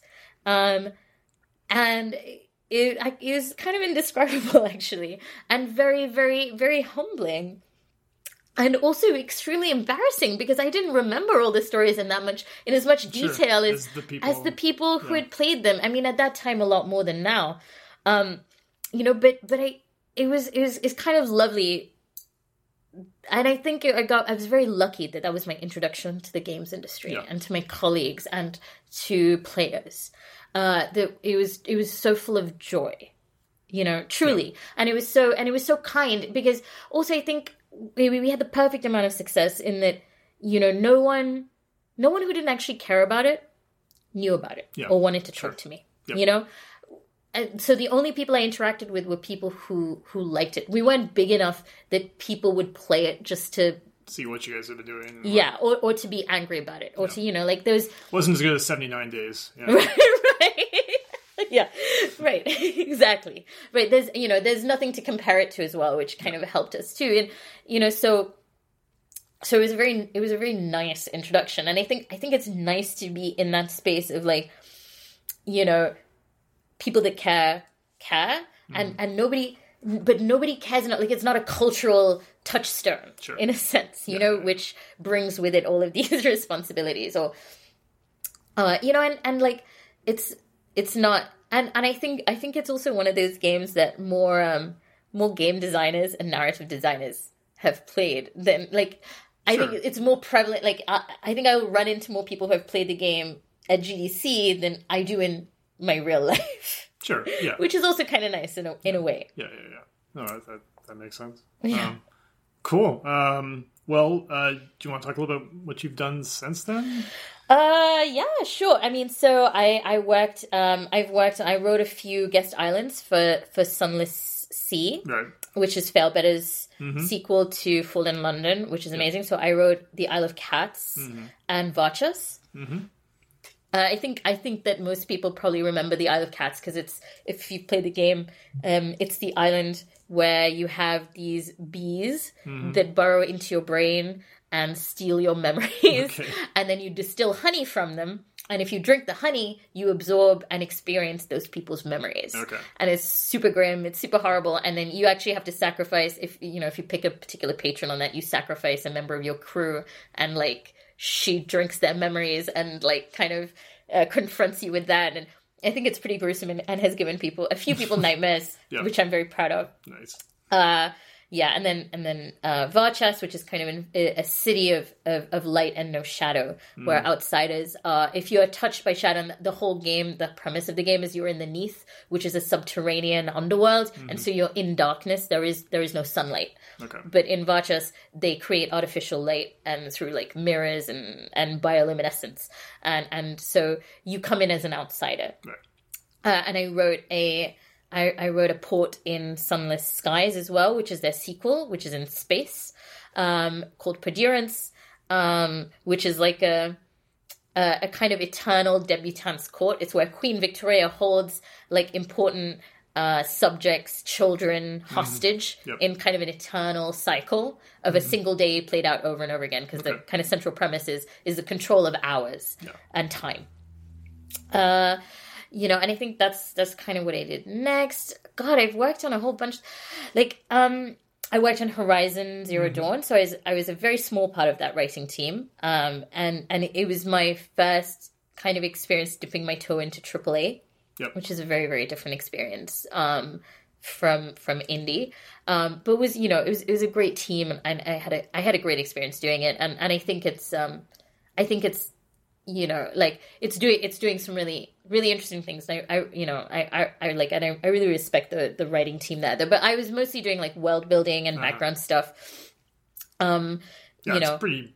It's a pretty huge change from yeah how you've been working. yeah So- well i wrote i wrote barks for the very first Okay. time on Right. horizon which i'd never done before and and actually Like my the simplest atom of game writing. so- right absolutely but you know you know it, i i because coming from the interactive fiction tradition Mm-hmm. um you know most people i think most game writers writing today have cut their teeth on writing barks yeah. and, and and that kind of stuff whereas i come at it from like a completely different place so and it's a it's a hugely different and, and actually i remember i was talking to my partner rob who's also a games writer and and it was getting his, his advice on writing barks because you know he he'd worked at playstation before and he'd you know written for the Wonderbook series and uh and and he was like so the key for writing barks is it it has to be interesting but not memorable Okay. because there's a small pool of barks Yes. and if it's too memorable then Like, that's going to that stick in a player's mind and and, the, and they're going to recognize it when it happens next so wow and like and i thought what a what an insane challenge that is Yeah. to write something that's good that's interesting and also like not too interesting. Yep, yep. Um, you know, and it, so it's a really weird space to be in, and it was a great challenge. I have an enormous amount of respect for people that do that, but it's hard, Sure, yeah, yeah. you know. But it was it was kind of it was kind of amazing to get that opportunity. So I got to write like I wrote lots of um, Aloy's barks, like the main characters. So like anytime she goes into a new biome, uh, you know, and is and is excited by rain or sandstorms or you know, and I, I wrote a bunch of stuff about I wrote a bunch of um content for the the Nora her home tribe as well. Yeah. Um, yeah, so like that was that was really, and I think also that was one of the first times I'd ever like, you know, then you play the game and then see like there's oh my god, there's this like there's like animation, you Yeah, know, like oh my god, there's like, all of this other right, Yeah. absolutely, but you know, and and there's a great great advantage to that. It- mm, You know, there's there's so much more to hang your text on. You're not doing all of the this this work, but you know but at the same time it's so it's so much more limiting you don't get to just you don't get the same free range of imagination because you know you don't you can't just invent something and there's like resourcing all of those very pragmatic issues Yep. start start playing in which kind of took me back to right the beginning of my career like you know working as a game producer Yeah. like you know uh but yeah so so that was um, horizon which was which was great and really interesting and kind of since then i uh i'm sure i'm forgetting loads of stuff but i, I actually I worked on a lot of games that didn't come out like i spent a year working on a few games that t- maybe two maybe even three that didn't come out and and i think you know won't, won't come out or haven't. Come no won't Won't. won't. Okay. All right. Yeah, That happens, absolutely. That happens a lot in the industry. Yeah, I mean, I think, and that's something that was really new to me. Yeah. Like, I hadn't realized that you could you could do like a, and I was like, you know, you could do a year's worth of work, Yeah. and it was just disappear gone. overnight. No one ever finds out about Yeah, it. and, like, and and and then you you know you show up to the next like GDC, and it's like, oh, what have you been up to? And it's like. Right. Well, I guess nothing, you know?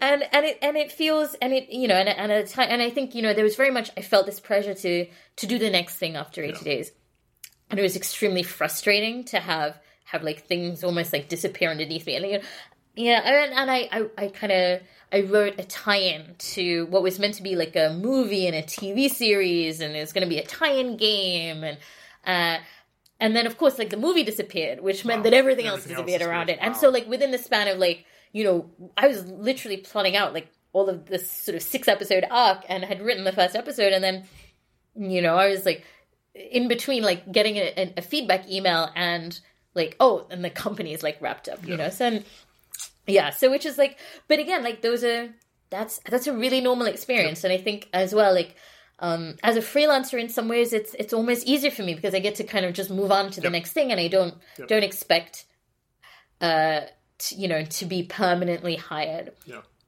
uh you know whereas uh, I mean, I think hearing stories from from friends of mine who've been at studios and who've been at like studios for like maybe ten years and nothing they worked on has come out Yeah.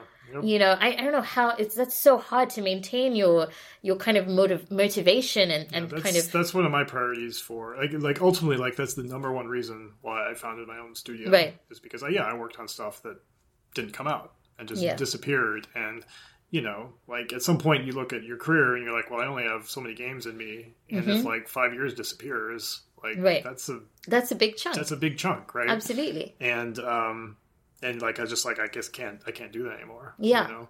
and it's heartbreaking if you if you're the sort of person that cares about your your work and invests in mm. it you know and i think i think it's one thing when a project doesn't work or is scrapped or cancelled for reasons that you can understand Sure. and that makes sense but when it's something that is just like it like this would have been great or it was mismanagement or like you know if the reason things that are outside of your control that i guess feel unfair right that is when it's frustrating yeah yeah completely. Well, yeah, and so and I, I worked on a bunch of stuff since then. I worked on um so coming out so will be um I worked on Outer Loop Games new game called Falcon Age.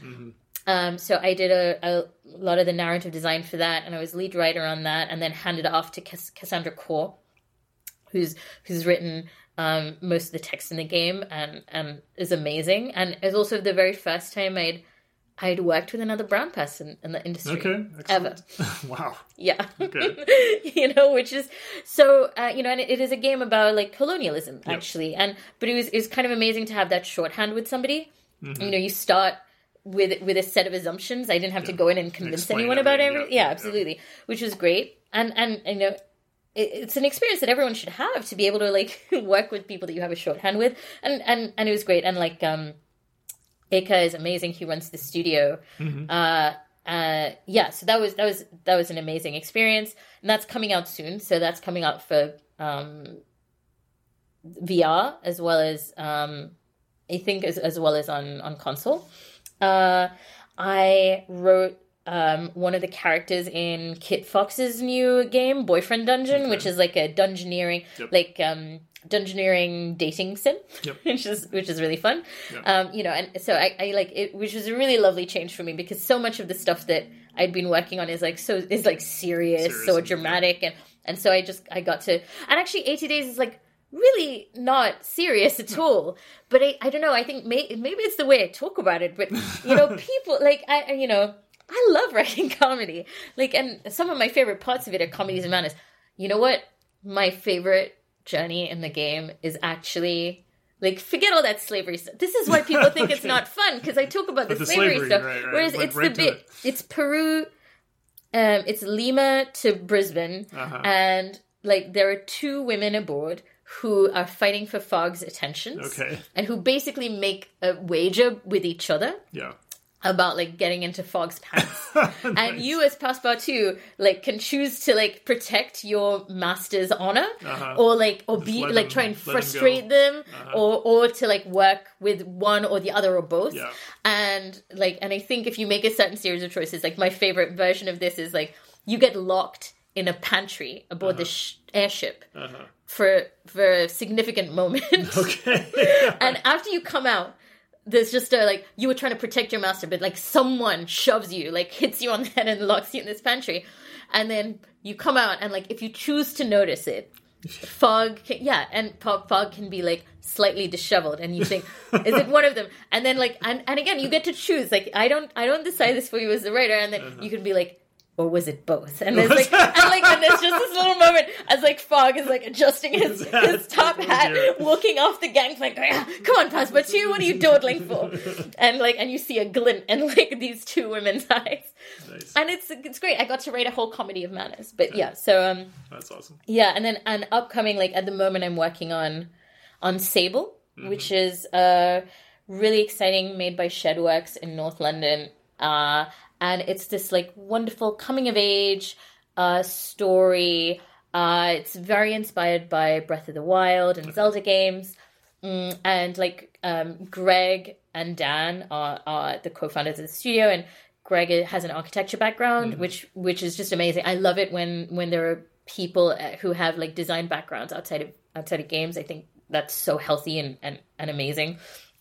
And so it's like, and it's this incredibly beautiful. It's it's so beautiful. Like it's so beautiful that actually I'm not worried about my job of writing because like all I need to do is not make it worse. Yeah.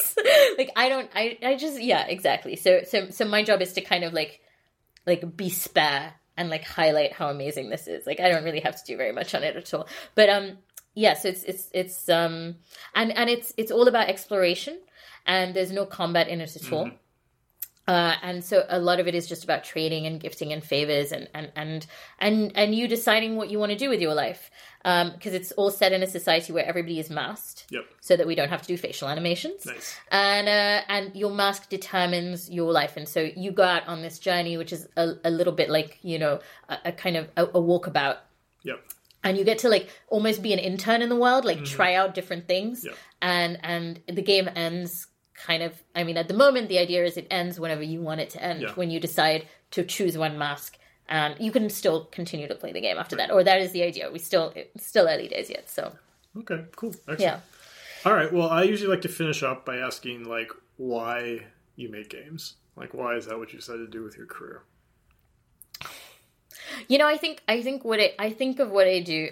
God, this sounds so ridiculous in a way, but I think I think what I what I really want to do is tell stories, and and games happen to be the medium that I'm working in at at the moment, mm. and and they have a certain there are there are, there's a there are kinds of stories that you can tell in games that you, you can't tell anywhere else, and I'm I'm interested in that. I'm interested in telling those stories. But I'm not I'm also not, you know, I also I write short stories, you know, I want to write a novel. Um and also I you know, I don't think games I don't even think about games as a monolith really. Like, you know, writing 80 days is a completely different beast to writing Horizon Zero Dawn. Sure. Um to to writing uh Banner Saga, to writing a dating sim, to Yeah. writing, you know.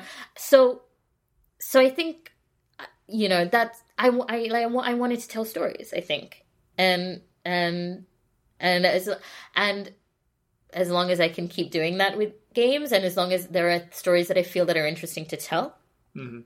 I think I think that that makes sense for me.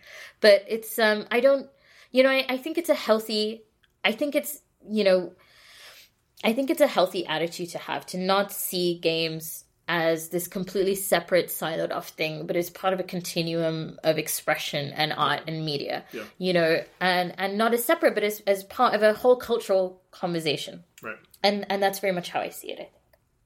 Cool. yeah All right. Excellent. Well, one more question come on yeah So, um, in your uh, podcast, which is the first one I ever sit at, and you're amazing for some reason, bizarre. Don't ask me why. I feel like so proud of you.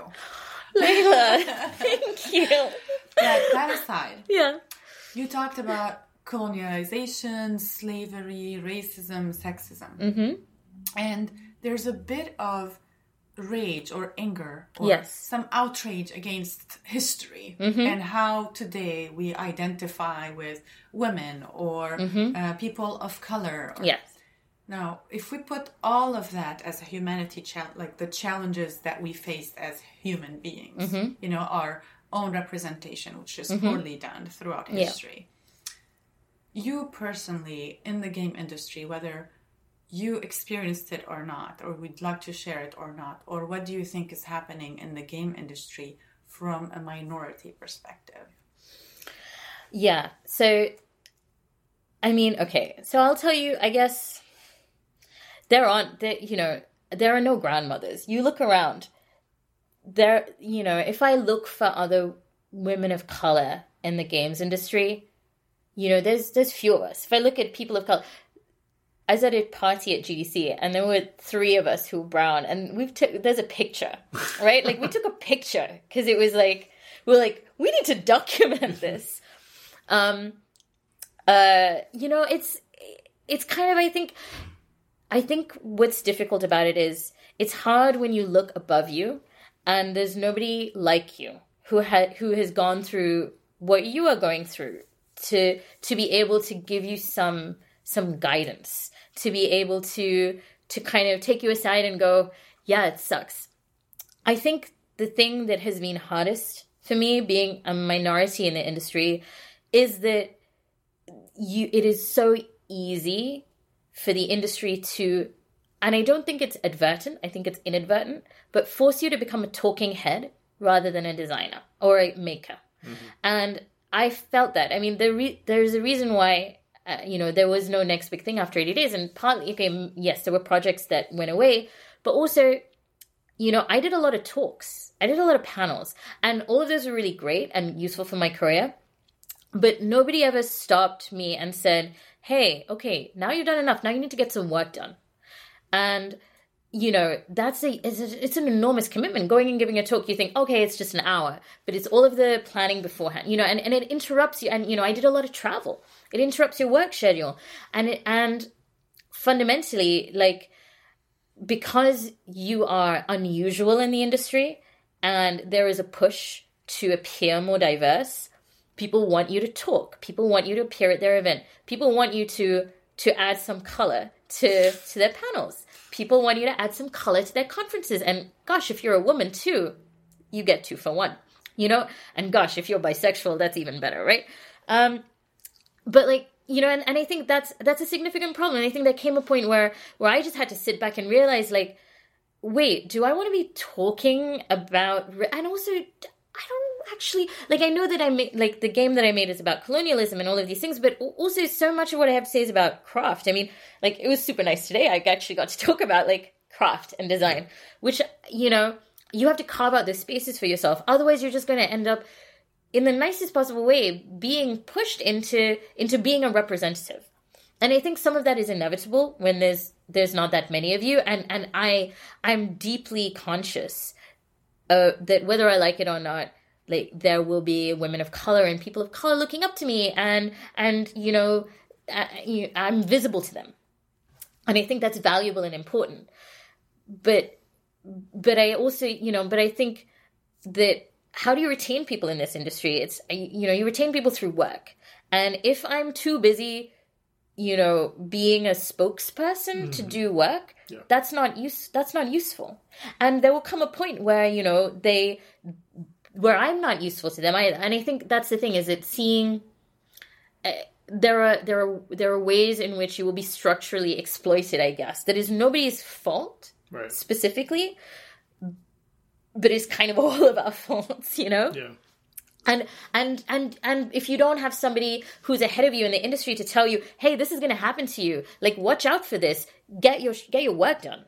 Um, you know, and and you and you're flattered. It's very flattering to be asked to speak, and it's great, and it's a wonderful opportunity. And I think, and I think there are probably also lots of people who look at me and think, and I and you know, I've had this said to me by colleagues that, well, no wonder you got all that press because, like, I mean, you're a brown woman, like, you know, that's you know and, and and this idea that that the advantages of being a minority outweigh the disadvantages is a very is a very backwards idea and and is unreal really well i'm so sorry that you know this is this is the validation you get for hard work right. like them telling you oh it's your skin color and your gender yeah. it's really not your work yeah it's, it's but i do have just one mm. follow-up mm-hmm. uh, and um in your games you can't fix slavery you yeah. can't fix sexism and at some point you mm-hmm. said that you know what you're not going to be able to help her mm-hmm. you know you're not going to fix slavery here yeah uh, how can we improve in the game industry mm-hmm. I, I get it. Yeah. we get hired.